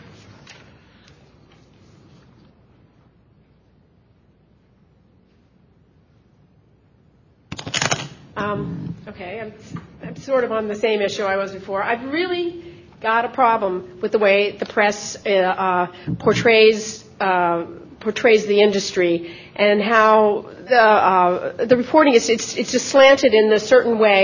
And the only people that are ever quoted from this industry, I keep reading story after story, are Gruber, Graffis, and Williams, and now uh, Mr. Bud Hazelkorn, who I really don't think is qualified to speak for this industry because I understand he's only been driving maybe less than a year. So he is not even qualified to speak for the drivers as a whole. And the way that the stories are slanted. So, in, you know, according to the press, these are the only cab drivers in town. There was a, a person on this commission that refers to the UTW as a media creation. And I, I think that is right on point. There's nothing but a media creation with about eight or nine members.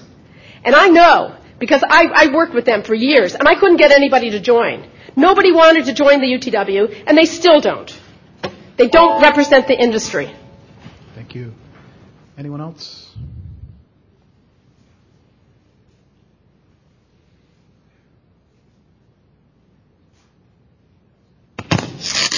Uh, First thing I'd like to say is, uh, is uh, the, uh, I want to talk again about the report we saw earlier, but not specifically about the report, but about a future report dealing with clean air vehicles.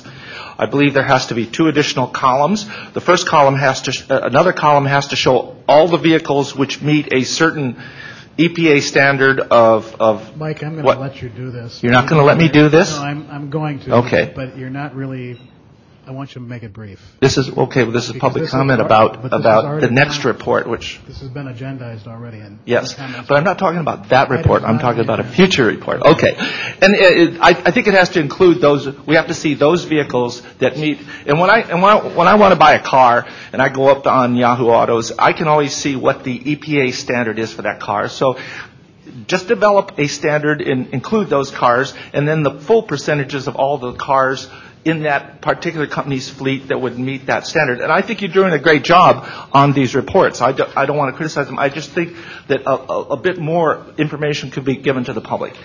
And, um, and I'd like to, just, my last comment is about what we just heard from. From I Mary. interrupted you, I'll give you And that's that, that these articles are being planted in these newspapers. People are front running their own policies, and we've seen this for years, and I'm really tired of seeing this happen. And I want to see it stopped, and I hope it stops at MTA. Thank you. Thank you. Good evening, Commissioner Tariq Mahmood, the driver. I have to shut off my shift to rush back for your meeting. Why this taxi commission is going to be folded? What was the problem behind it? The problems were there were certain rules which some stakeholders felt that it's kind of cumbersome problem, too much paperwork. They repeated that question million times over here. Nobody listened to them. They found a way to get rid of it, and now we are heading to MTA. Please look in this way. We have to find solutions, not create troubles. Get rid of all these things which cause this taxi commission to go away. So when we get to MTA, we stay there. Thank you. Thank you.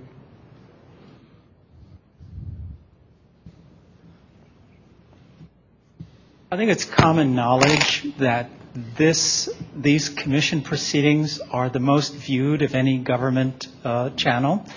And so I want to make a proposal for a revenue generator, and that's to make all of Peter Witt's comments pay for view. Thank you. I'm going to resist. I'm going to resist, as tempting as that is. Anyone else? Okay, public comment. That item is closed. Let's go back now to uh, agenda item 10. Okay. Um, So back to item 10. Uh, The next one to discuss, would you like to discuss 4A9 or 4A11 and 13 next? 4A13. Yeah, I think 4A13. Uh, You mean 11, well, it's on the same resolution there, you know, 11 and 13. Um, So, uh, okay, again, this one, you know, there's been a lot of discussion around this. Um, Is Mike Spain still here? He's always gone during, this is his favorite, favorite rule. Um, Sorry, he wasn't here during Rules Committee either, so I know he's going to be so pleased. Um, So, yeah, basically, the issue around this, it goes back to language of Proposition K, and it goes back to, uh, you know, some things that the detail had wanted in the rules to comply with Proposition K. And basically, there's, there's a couple of things at issue. Number one, there's an- actually an abandonment provision in Proposition K, as Commissioner Onetto pointed out at the Rules Committee. Um, That abandonment provision provides that a medallion should be seized and and revoked if the business is abandoned for 10 days or more. So by giving notice to the detail, or what would have been now the commission, of this, um, you know, intent to leave for 30 days, the medallion holder was protecting him or herself to avoid having, theoretically, this is all theoretical, to have the, then then the medallion would not be seized for abandonment, because the the person would know um, at the at the enforcement office that, you know, the medallion was not to be operated during that time. Um, Additional grounds were that, um, you know, yes, uh, many medallion holders drive their cabs, some do not, and so theoretically, this could give the enforcement uh, team at taxi detail, you know, oh, this guy is not around or whatever. Um, You know, the rule, no one needs to know where people are going. Someone's going to Brazil, someone's going to uh, Turkey, wherever someone's going, that is fine. The issue is being able to contact people and being able to serve official notice upon people. Um, All kinds of notices come out of the commission, not just complaints. It could be letters, it could be notice of of legislation. Here comes an important issue. The merger is going to have to be publicly noticed to all the permittees, color schemes, drivers, and medallion holders to alert them to the merger. And so as a result, we're going to need to mail notice to people. Um, Could people be quiet, please? Jack and Marty? Please, thank you. Um, So, you know, because of those reasons, uh, you know, with some small amendments, this rule could really accomplish the goals that it needs to um, without being so restrictive and intruding, um, as some people have said, upon people's civil rights. So uh, as far as, you know, personal notice of vacation, et cetera. So there's a couple different amendments, and we did have a full discussion on this at Rules Committee. Um, Basically, um, it was felt that 4A11 could just basically uh, come out, and they could all, everything could go under 4A13 because it pertains to, you know, paperwork and noticing and addresses, et cetera. So. Um, Excuse me. Uh, I think actually, um, my recollection is that in 4A11, we decided it was two different things. One is the operation of the taxi cab, and the other is the um, contact information, and that it was the contact information part only that would be merged into 4A13. That is correct. Okay, good, good. Yeah. All right. Because they were, they were, the issue of the address is relevant to 4A13. Yes, Exactly. okay. Yeah. But not the, but the operation one, we still need that separate because we need to keep, make sure the vehicle's operating. Yeah, okay. Yeah. Okay, are there any questions on this, Commissioners? I have, I have one uh, question. Is there a possibility that uh, we could amend the 411A to also include that if the medallion is going to be out of service for 30 days, that the color scheme will have the right to activate that medallion even in this person's absence? So if a person's going to be gone for three months or two months, that we don't have to leave the CAD medallion off the street for that length of time? Well, by taking out the part about driving, that's actually what that does. Because here it says operation. I mean, there's, Oh, okay. you know, because there's no, there's no way that that medallion wouldn't be operated, right? I mean, how, how could, unless it's a one-person color scheme, in which case, who would have the authority because the guy's gone? Yeah, we, we discussed this, uh, Commissioner Benjamin, and it's probably going to be very rare that anyone is ever going to take a medallion out of operation. Oh, that's right. So this is almost a rule, almost a formality type rule. The problem with this before is it, it, it implied that people had to tell us every time they personally weren't going to be driving, if they were going out of the country or something like that, which is, it's just unnecessary and intrusive. So we clarified this to make sure that what you have to do if you're going to go out of operation, we believe that that'll never be, because like throwing money away it, to take your vehicle out of operation. Although there is roots in this rule in what happened in the 1970s when there was a bankruptcy and, and cabs literally were taken out of operation. Say no more. So, okay. But, but now that we're talking about that, I did want to uh, note in the last sentence, or the last two sentences of 4A11, we did make some recommended amendments here Right. um, to this. And so instead of as it, as it reads, to substitute in, every medallion holder shall provide his, um, actually, I, I recommended shall keep his uh, emergency contact information current and not even have him if he or she plans to be residing out of the country or is otherwise um, unavailable. And I, I said current because I don't think, I think 30 consecutive days is just arbitrary. You want to have that emergency contact information current Let's all the that time. amendment here. You know. Because I agree with you. So it should say every medallion holder shall provide his, that should be or her, Yeah. Color scheme with emergency contact information. And Period. keep that information current, you know, or whatever. I don't know if you need some, like How about within every 24 medallion holder hours. must or- provide With current current. contact? With current, Yeah. okay. That's Okay, right. Shall yeah. provide his, or- And then with just current eliminate emergency that from contact if information. he on until 30 consecutive days. Yeah. Because it doesn't matter if they're, even if someone is in the city and you can't get hold of them, that's just as bad as if they're out of the country, you know. Um, and So that'll, so we can do that, and then is there any change we need to make to the new rule of A13?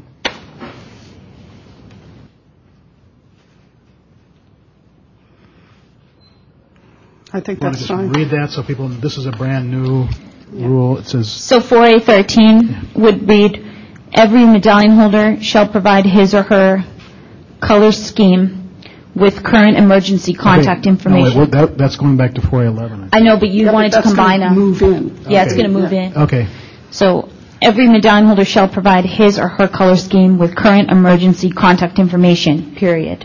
Mm-hmm. Every medallion holder shall give written notice to the taxi commission within 10 days of any change of residence address and shall accept mail at the address provided to the commission. A post office box is not permitted. Every medallion holder designates his or her color scheme as the agent for service of process. Failure or refusal of a color scheme to accept service of process or claims of non-receipt shall not relieve a medallion holder of the burden of response. And just so people are aware, we send service of process to the medallion holder's personal address and the color scheme, so there's two different places it can go for them to get it, just, just as, you know, just so you know. And, and just at the beginning of uh, 4A11, I think the um, deletion line started just one word too soon, uh, just Yeah. as a note. Should be um, written notification to the taxi commission if, uh, I mean. If his or keep her the if in.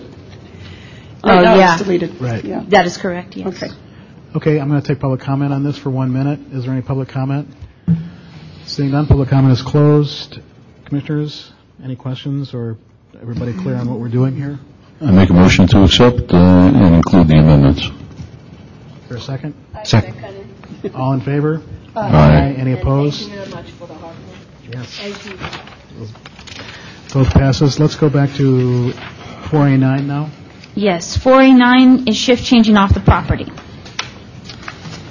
So, the question we have here is whether um, we should have a rule that allows people to um, begin or end each shift, and that, it should say, the first one should say, medallion holders shall ensure that the taxi cab operating under the medallion issued to them begins or ends all shifts at their color scheme's place of business or whether we should have the rule the way it is right now with some minor amendments that are necessary to housekeep the situation. Um, And that would be that medallion holders shall ensure that the taxi cab operating under the medallion issued to them begins and ends all shifts. So that would keep the rule the way it is. We just need to do those amendments, so you would vote on those. Or you would be adopting a new rule saying you either have to begin or end, but you can shift change somewhere else in the city or, you know, at a BART station or whatever. I think that everyone in the Rules Committee already had pretty much consensus that it should occur in the city, that shift changes should not be happening in South City, Hercules, Richmond, Tracy, mm-hmm. Ukiah. That makes sense. You name it. How are we going to enforce it? Well, some of us also believe that the rule is fine as it is. Yeah. That the- And that you should change your shift at the property of the company, and that any requests should be very specific and only limited to do it anywhere else. And I'm, I'm very reluctant to move into a situation where shifts are being changed all over the city, and drivers aren't turning in their way bills, and vehicles aren't being Right. checked, and it's just a whole lot of stuff. So that's my feeling about this, is that if we do consider something that should be just a minor, uh, it should not be a wholesale allowing of off-property shift changing. And I think, Commissioner Tom, it- w- one of the concerns about this is neighborhood concerns. People don't want a lot of cabs to be parked in the neighborhoods, and uh, I think it's a concern that has been raised before when things things have occasionally come up before us, and the public doesn't want that to happen. I personally don't want it to happen. I think there needs to be a parking space for every vehicle, and for the most part, they need to be parked in those parking lots and not on the streets of the city. Well, not only that, uh, when they're parking in the neighborhoods, they're not even servicing that neighborhood that they're parking in. That's what other people have complained about, and and I've seen. They're just storing them on the street in front of somebody else's driveway or house, and and then when you're out in one of these neighborhoods, whether it be the outer Sunset, close to the Great Highway, or Excelsior or something, uh, you can't get taxi service out there anyway. So um, this would be a better way to have them accountable, go to where they should be working, and Kind of a slap in the face to see a cab parked out in an outlying neighborhood that you can't get a cab in. I mean, that's almost Absolutely. like double whammy right there. So, is there any other comments before I go to public comment? I just, I just, for full discussion's sake, and, and I'm not weighing in one way or the other on this, but for full discussion's sake, uh, a couple of the um, suggestions were to limit shift changes to at a taxi stand or at a Muni, um, uh, or BART station or a Muni stop, um, just because it might be easier for someone to come in on Muni or BART and, and shift change that way. So just for discussion's sake, I'll throw that out. I'm not tied to one way or the other on this. You take public comment now on this? I would, I would also say Yeah, one. go ahead. um, That, you know, the commission can vote on this issue, but this is going to be one of those things that, you know, MTA from a traffic standpoint, from a planning standpoint, from a parking standpoint, might change, you know, depending on what's adopted. I mean, the MTA might say, you know, they, DPT might be like, are you kidding? We have so many complaints about extra vehicles in the streets, whatever. So I just kind of want to put that in the mix too, you know. It's uh, kind of, Paul? MTA is going to have the ability to change anything we do, so. I I think the main reason for a a shift change on the property or the color scheme is that uh, the way bills should be turned in on a daily basis, and that the lost property has to be recovered right away. Because if, I mean, how are you going to say that the guy uh, gets picked up at Bart Daly City and uh, he's going to drive all the way downtown to wherever the color scheme change is, and he's going to drop that off at the right time and place where it's convenient for the passenger to get his stuff back. So I'm I'm not in favor of any changes either on this. Thank you. Yeah, we'll go to public comment now for uh, one minute. Have we forgotten so soon that a driver was killed over in El Cerrito because he was not changing the cab at the cab lot? And he thought he was doing the right thing. He was doing something really safe. He parked and did the cab change in front of the police station. It just turned out that the police station, their jurisdiction stopped in the middle of the road there. And it took two hours for the police to get there when he was murdered. People watched and they saw that cab was left there for hours every single day. And they saw that their pickup was there every single day. And sometime early in the morning, when he went and parked his cab at 4 a.m. to exchange it for his pickup truck and drive home, somebody saw that and killed him. Thank you.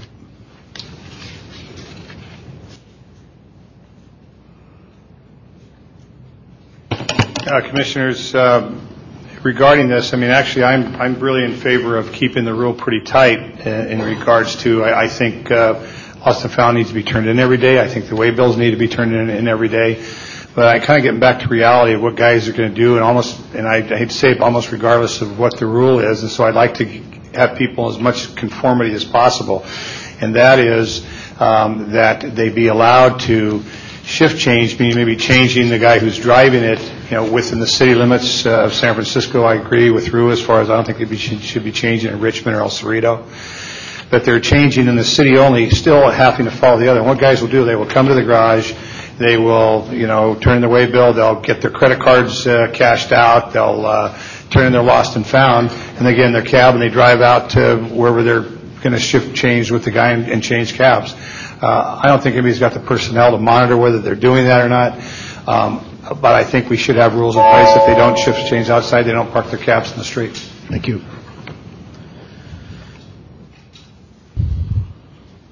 Yes, I think uh, the factual uh, aspect that uh, a driver was killed changing cabs somewhere is, is it doesn't really have anything to do with what we're talking about here. More drivers are killed and injured driving cabs, uh, both by customers and through accidents than are ever killed getting exchanging their cab in El Cerrito.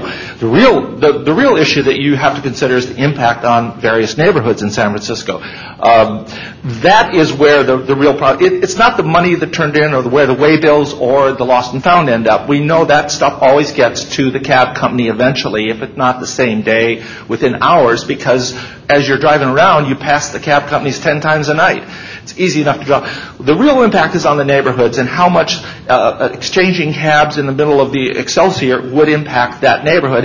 And, and I see it right now as being fairly minimal. We have to remember that at one time there were 712 cabs in San Francisco, and now there's 1,500, and, and San Francisco hasn't doubled its size. So, thank you. Thank you.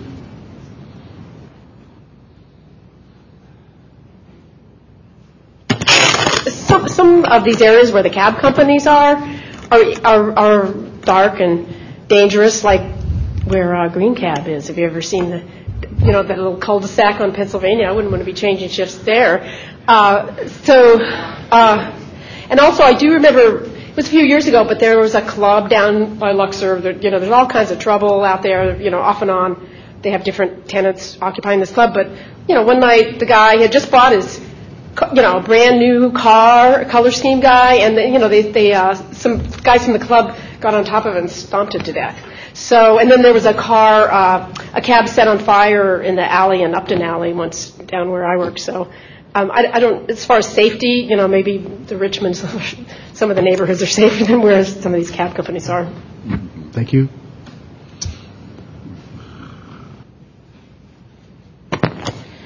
Shift changing for my unit is becoming a more and more challenge For the last month, first I should back up and say the majority of color schemes are law-abiding, good companies that follow the rules and regs. Of course, on the flip side of that, we have several companies that just simply don't follow the rules. They don't do what they're supposed to do, and they're totally driven by their own profits. We have been looking for a particular individual for the last month that does not have an A card and gets in that cab and is out there on the streets operating. I have no idea where to find him. I go to the shi I go to the color scheme. I sit out in front of the parking lot. I've sat out there many nights. Spent a lot of your money doing it. I can't find him. So the bottom reason is we need to know a place where we can monitor to make sure that all companies are complying with the rules, to make sure that we know where these people are and that what they're doing. When I come in in the morning at 6 o'clock in the morning, Townsend Street between 7th and 5th has become the second limousine slash taxi park zone in the city. I can count up to 20 to 30 vehicles there every morning parked there overnight. That is where they're shifting. And if I had the personnel, I would sit there every morning and be issuing citations. But I don't have the personnel to do that. So that's one of the reasons why. We need to know where people are shifting in and out of their vehicles so we can monitor them and, fo- and make sure that they're complying with the rules. Are you saying that cabs are parking on Townsend between 5th and 7th? Like the night shift will park it there and then the day shift guy will come? Three in the morning, four in the morning, they will park the vehicle there. They will let it sit there for several hours. Day watch comes in, and that's where they shift. Is it any, is it one company or a variety of companies? It's a variety of companies, and when I call on the medallion numbers, the vast majority of them are long-term leases, or they're brokered. Okay, because I, I mean, it seems like they're almost flaunting their, uh, in, in, you know, disobeyance of this rule. So, I mean, I hope you feel empowered to follow up on any medallions that I don't have the there. personnel. Yeah. That's the problem. I don't have the personnel. I have Paul and myself. That's it. And we have to make sure they have to be there parked more than four hours. So then that means pulling somebody off and monitoring them for four hours. So that means somebody coming in at two or three in the morning when they get off duty and then monitoring them for four hours when the day watch group comes on. But all you have to do is go put your hand on the engine and find out it's stone cold to know that it's been there and that the dew is on the vehicles. I guess I don't want to send the message that go ahead and park there because this detail doesn't have enough. I mean, I, it's still Well, illegal. That's why they need that. to be shift changing at their color schemes, Yeah. so we can put a unit there. When this car comes in, we can see who's driving it. When it goes out, we can see who's driving it. And that's not occurring. And I'll be more than happy to prepare a list of all the colors, of of all the medallion numbers that do that, if you would like that. Yeah, um, Just a suggestion, I don't know if you've already taken a look at this, but can't those uh, taxis be booted? I mean, can't we put, get a boot on them? No, the boot is reserved for like special circumstances of when you owe a lot of money to the city. And DPT, I mean, certainly this could be one of the commission's recommendations to MTA that the boot be utilized in enforcement actions against taxis, but I don't, I think that there'd be a due process issue around that. I mean, to just boot a car is not, you know. Well, if it's, if it is truly illegal for a taxi to be left unattended on a street for, you know, any length of time, really, unattended is the issue, then there's got to be a way to supplement uh, the lack of, of uh, personnel. And uh, I'm just suggesting that we look into that if indeed we keep that rule the way it is.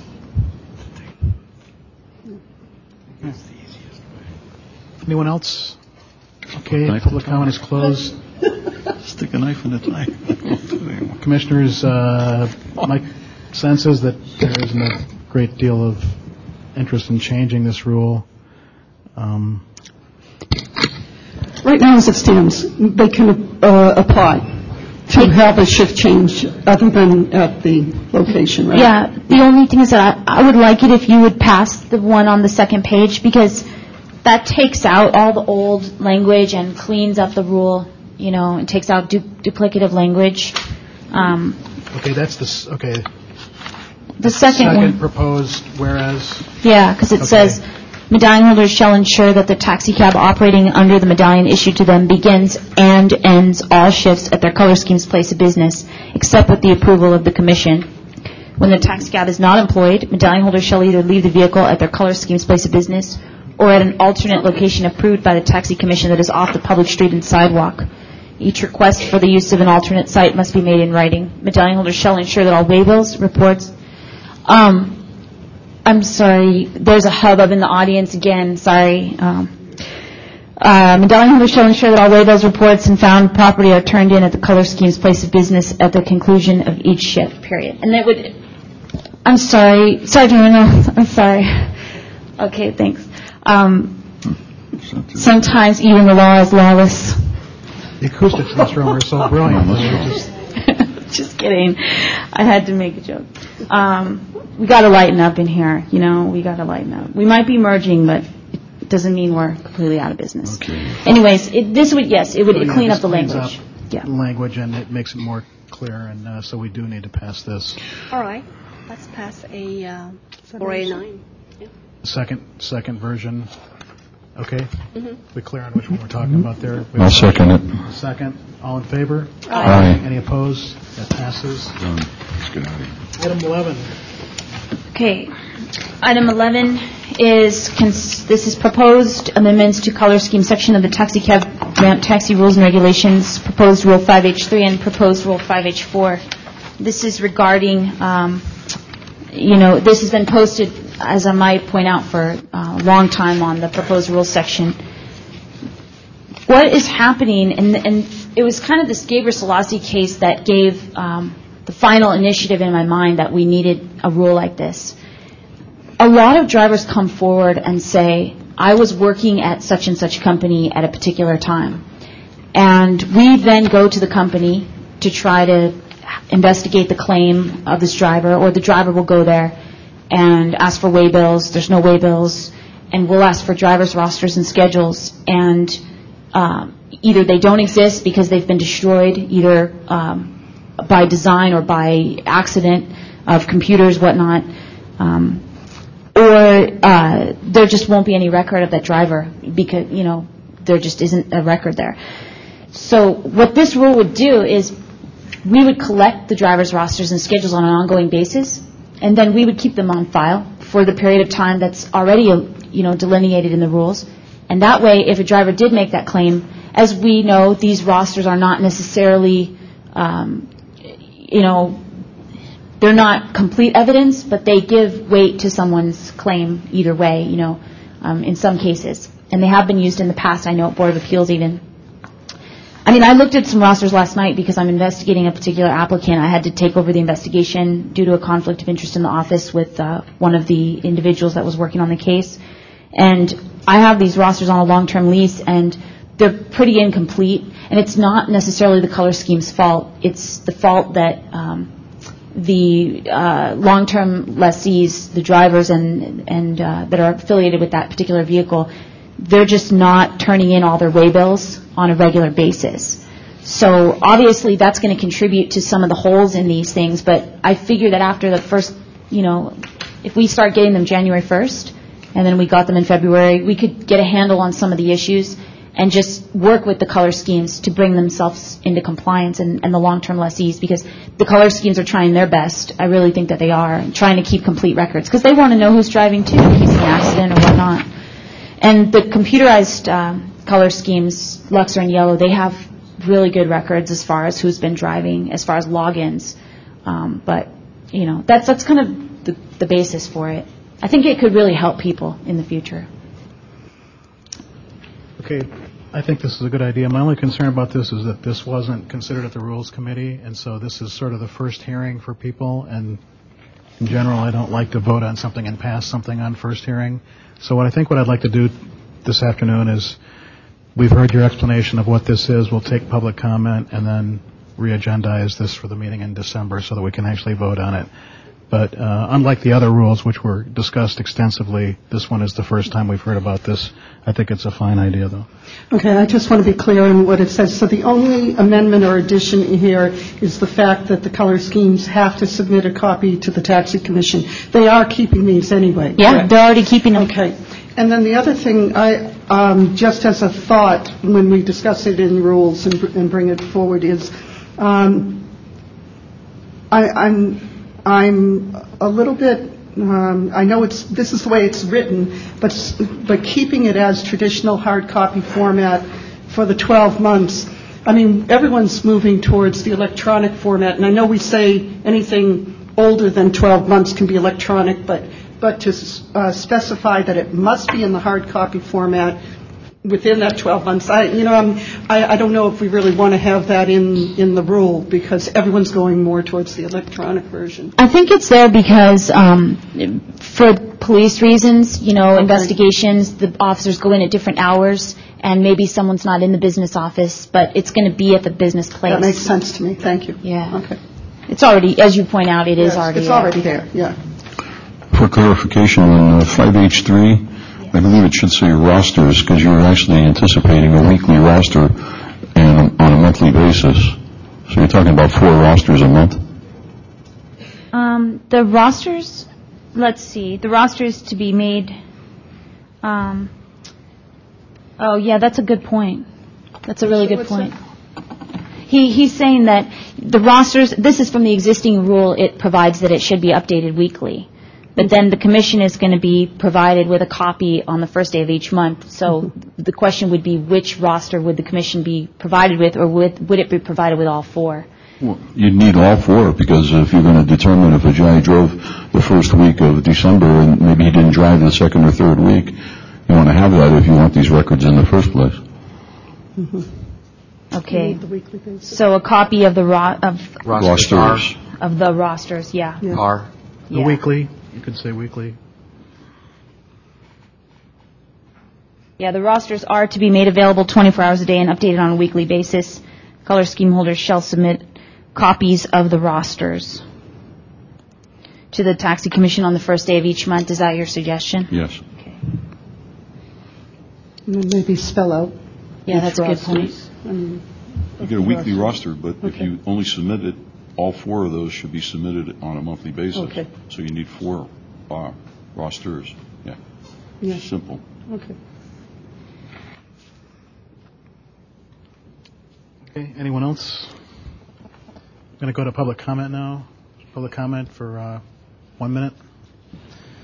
And then it's going to rules, right? Hi again. I I haven't had a chance to look uh, closely at the uh, language here, but uh, just uh, initial reaction is, oh my God, more paperwork.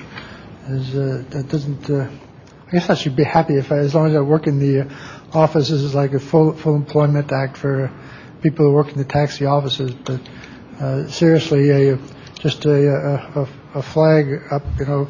Oh, more paperwork. My God. Thank you. Job security. The idea, um, just to clarify this, and Commissioner Breslin mentioned this, we want to consider this at our next Rules Committee meeting, I think. So Mhm. is that scheduled between now and our next full commission meeting or not? I sent around a little paper so you could indicate your availability on either the 8th or the 9th. Okay. And so if you could indicate it, then um, I will be able to know and notice uh, the, um, you know, our list. And so we would discuss, we could discuss these, When's our next taxi commission? What date? the 9th, Okay, so the 8th is a Monday. and the 9th is a Tuesday. Okay. And so we could put this on both? Because I think this does, Charles just raised a question, I- as I'm thinking through this, I think it, it's, it would be valid to put this in front of that Rules Committee because a lot of the company managers are there and they can weigh in on this. Well, since we're already keeping it, it's just a matter of emailing it. That's all it is. I mean, it's electronic, so. Okay. Nathan? Still alive. Uh, I was just calculating in my mind the volume of paper that this would entail if it was printed out in hard copy and transmitted to the taxi commission office. Taller than me, on a monthly basis. I don't, you know, I'm trying to think of the sense of it. You know, in case of, of Yellow Cab, Luxor Cab, we have all this on a, on a moment-by-moment basis. You wonder who's driving you know, what cab do you drive now, 588 or something?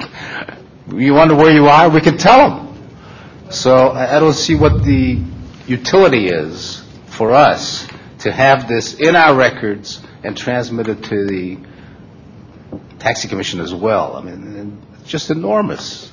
I, I see your point, and I also see the point of the drivers who are coming to us to try to get a medallion, and we having these smaller cab companies who have very poor record keeping, claiming that they've lost rosters, there's no record. So I, this is exactly the kind of thing I want to think about, to see how we can write this rule in a way that doesn't make it onerous, because I, as you talk, I'm thinking also the, the volume of paper that would be required to do a 500-person, 500 medallion cab company and to transmit that amount of information would be a lot. So I'm, I'm trying to think about this in my own. Maybe there could be an exception for companies that have computerized um, records. That would be nice, you know, but For anybody who has instantaneously available electronic documents could be exempt, for instance. Well, but even some have it in Excel, and that's not acceptable. That's where a lot of problems are coming in. They're claiming their computers are crashing. That has never been a problem with Yellow and Luxor. Never. So ma- you maybe an exception could be. consideration. Yeah, we're going to think about this. All right. Next speaker. Just to echo what uh, Nate just said, I mean, you know, you figure we've got, we do daily rosters for 500 cabs going out twice a day. And so it's enormous amount of information that I don't think would be referenced very much for all the effort that we'd have to put, and put that out. From what I hear you're saying, though, if the, uh, it seems to me that if we have rules, they need to be followed, and there should be penalties for the rules. I would rather the commission coming up and saying, hey, one, the rules already say you're supposed, to, you know, these rides, these rosters are supposed to be available on demand.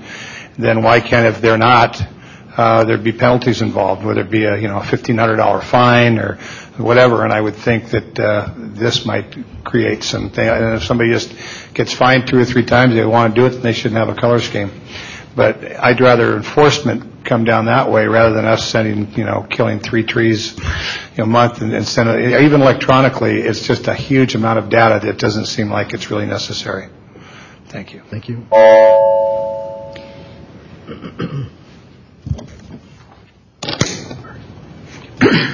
Again, uh, Inspector Reynolds Taxi Detail. You're right, it is a huge, a huge amount of data, and actually, this is a request that I have made to Jordana to help us in the enforcement phase.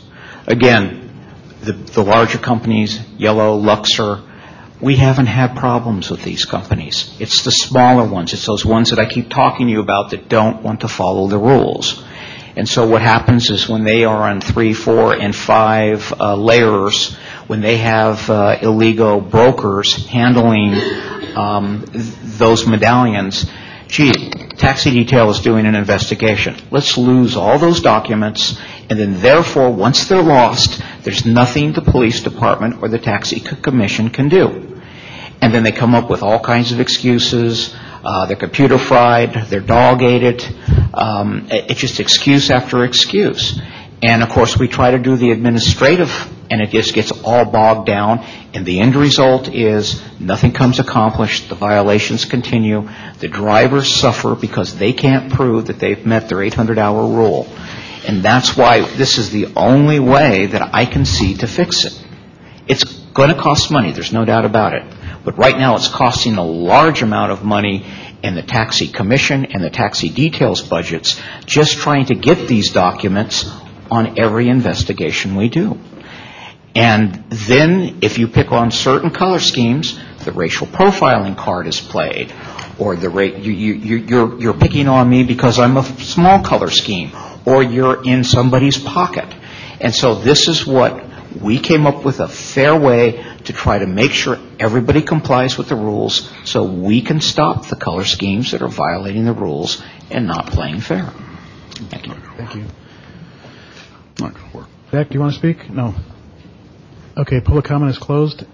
Um, So we're going to agendize this for the Rules Committee meeting, and as I'm thinking about this, I think the bottom line is that we want to have all the information accessible and, and stored and, and there when we want to get to it. The question is, how do we write a rule that doesn't be onerous for people who are already complying with the rule and yet gets those who aren't complying with the rule into compliance somehow? So that's what I'm going to be thinking about. Well, we also want, we want the records in our possession. I mean, Yellow and Luxor, again, there's, they have computer systems that it's impossible to go back and fabricate prior records. But with an Excel document, that is not the case. Anyone can go into Excel and delete someone's name or add someone's name in for a particular shift at a particular time. Mm-hmm. We all know that. And the thing is, I mean, Yellow and Luxor, again, as Ron points out, we have not had this issue. But with other companies, we've heard every excuse about records and then, you know, names are appearing and disappearing. If we could get these records in, we would have them in our possession. And then, you know, they could be electronic. We have a, a vast server that just stores all of our ma- materials. So as far as data storage, that's not an issue. We would store those records, and then anytime someone needed to verify or do an investigation was such and such driving at such and such time, we'd just be able to go in and view the records. Or if it's yellow and Luxor, we call them up on the phone and ask for it, and they always provide it to us in a timely manner. Well, our other, can I ask a question? Would- Wouldn't it be feasible just to say that we could have an electronic transfer once a month, and the first time you fail to give your electronic transfer, you have to hard copy for a year? Yeah, I mean, it says copies, it doesn't say hard copies. The, the storage Well, of the... paper. No, the 12, it says companies shall maintain at their business office the hard copy. That doesn't mean they give the commission the hard copy. That just means they store the hard copy at their place because the police might come in and, you see, but for us, I was envisioning that they would email it, and it's all electronic, there's no paper generated. They've got the record at their own computer anyway. I'm, I'm reading this different thing, because I'm, I'm saying that color schemes shall submit copies of the daily schedules to the tax commission on the first day of each month. So, am I on the wrong? Yeah, it just says copies. I mean, we could clarify that it could be electronic copies, you know. It doesn't have to be, it just as copies. They could do it by paper or by electronic. well, I'm, you know, I can uh, escape hybrid. I want to save a tree. We can put that But- in electronic, I mean, for the next. Well, isn't the issue that we'd prefer to have it electronically, but we have situations where they refuse to give us the electronic information, so now we don't have any information at all? Why can't you just say, if you don't give us an electronic copy, then you have to give it hard copy? Okay, I can write that in for the Rules Committee one. I think, I really want to discuss this at Rules, because we'll have a lot of people there, and they can think about what the logistics are, and, you know, people who are in the companies can think about trying to maybe come up with some ideas on how, they know what we want. We want to know where all the cabs are at all times, and we want to have that be checkable, to go back and, and access that, but we want to do it in a way that's not cumbersome and that doesn't kill a lot of trees and stuff. So I think that's where we'll leave it here today, and people can be thinking about that issue that'll be raised at our next Rules Committee. So, next item. Okay, well, um, the, um, I just want to say one thing with the merger. So the board did vote 11 to 0 to approve the merger on the first read. It will go for second read at next Tuesday's meeting. Um, so, just so everyone. Have they announced the executive director, I don't believe they have. Yeah. but they, so the board didn't require that before they voted today? Yeah, I think that, um, I can't speak to that issue. Okay. Yeah. Um, okay, so, uh, the next item then will be, oh, and I would also, one more thing about next meeting. Our next meeting for the ninth will be the safety hearing. So, we have unfortunately some items that were continued due to a quote, request for continuance, a disciplinary case. So, it'll start at 6:30, but we do have safety hearing. I'm trying to attract Dan Borg from the airport to come and speak about the fleet inspections for the year, and the new safety camera um, specifications will be announced at that hearing, and then Ron will do a report, and myself, on what's been happening in the industry over the past year, um, and some improvements that people might recommend. So that's going to take the bulk of the hearing next time, just so you're aware of that. Okay, Next item is adjournment. Meeting is adjourned, thank you. Done. Thanks.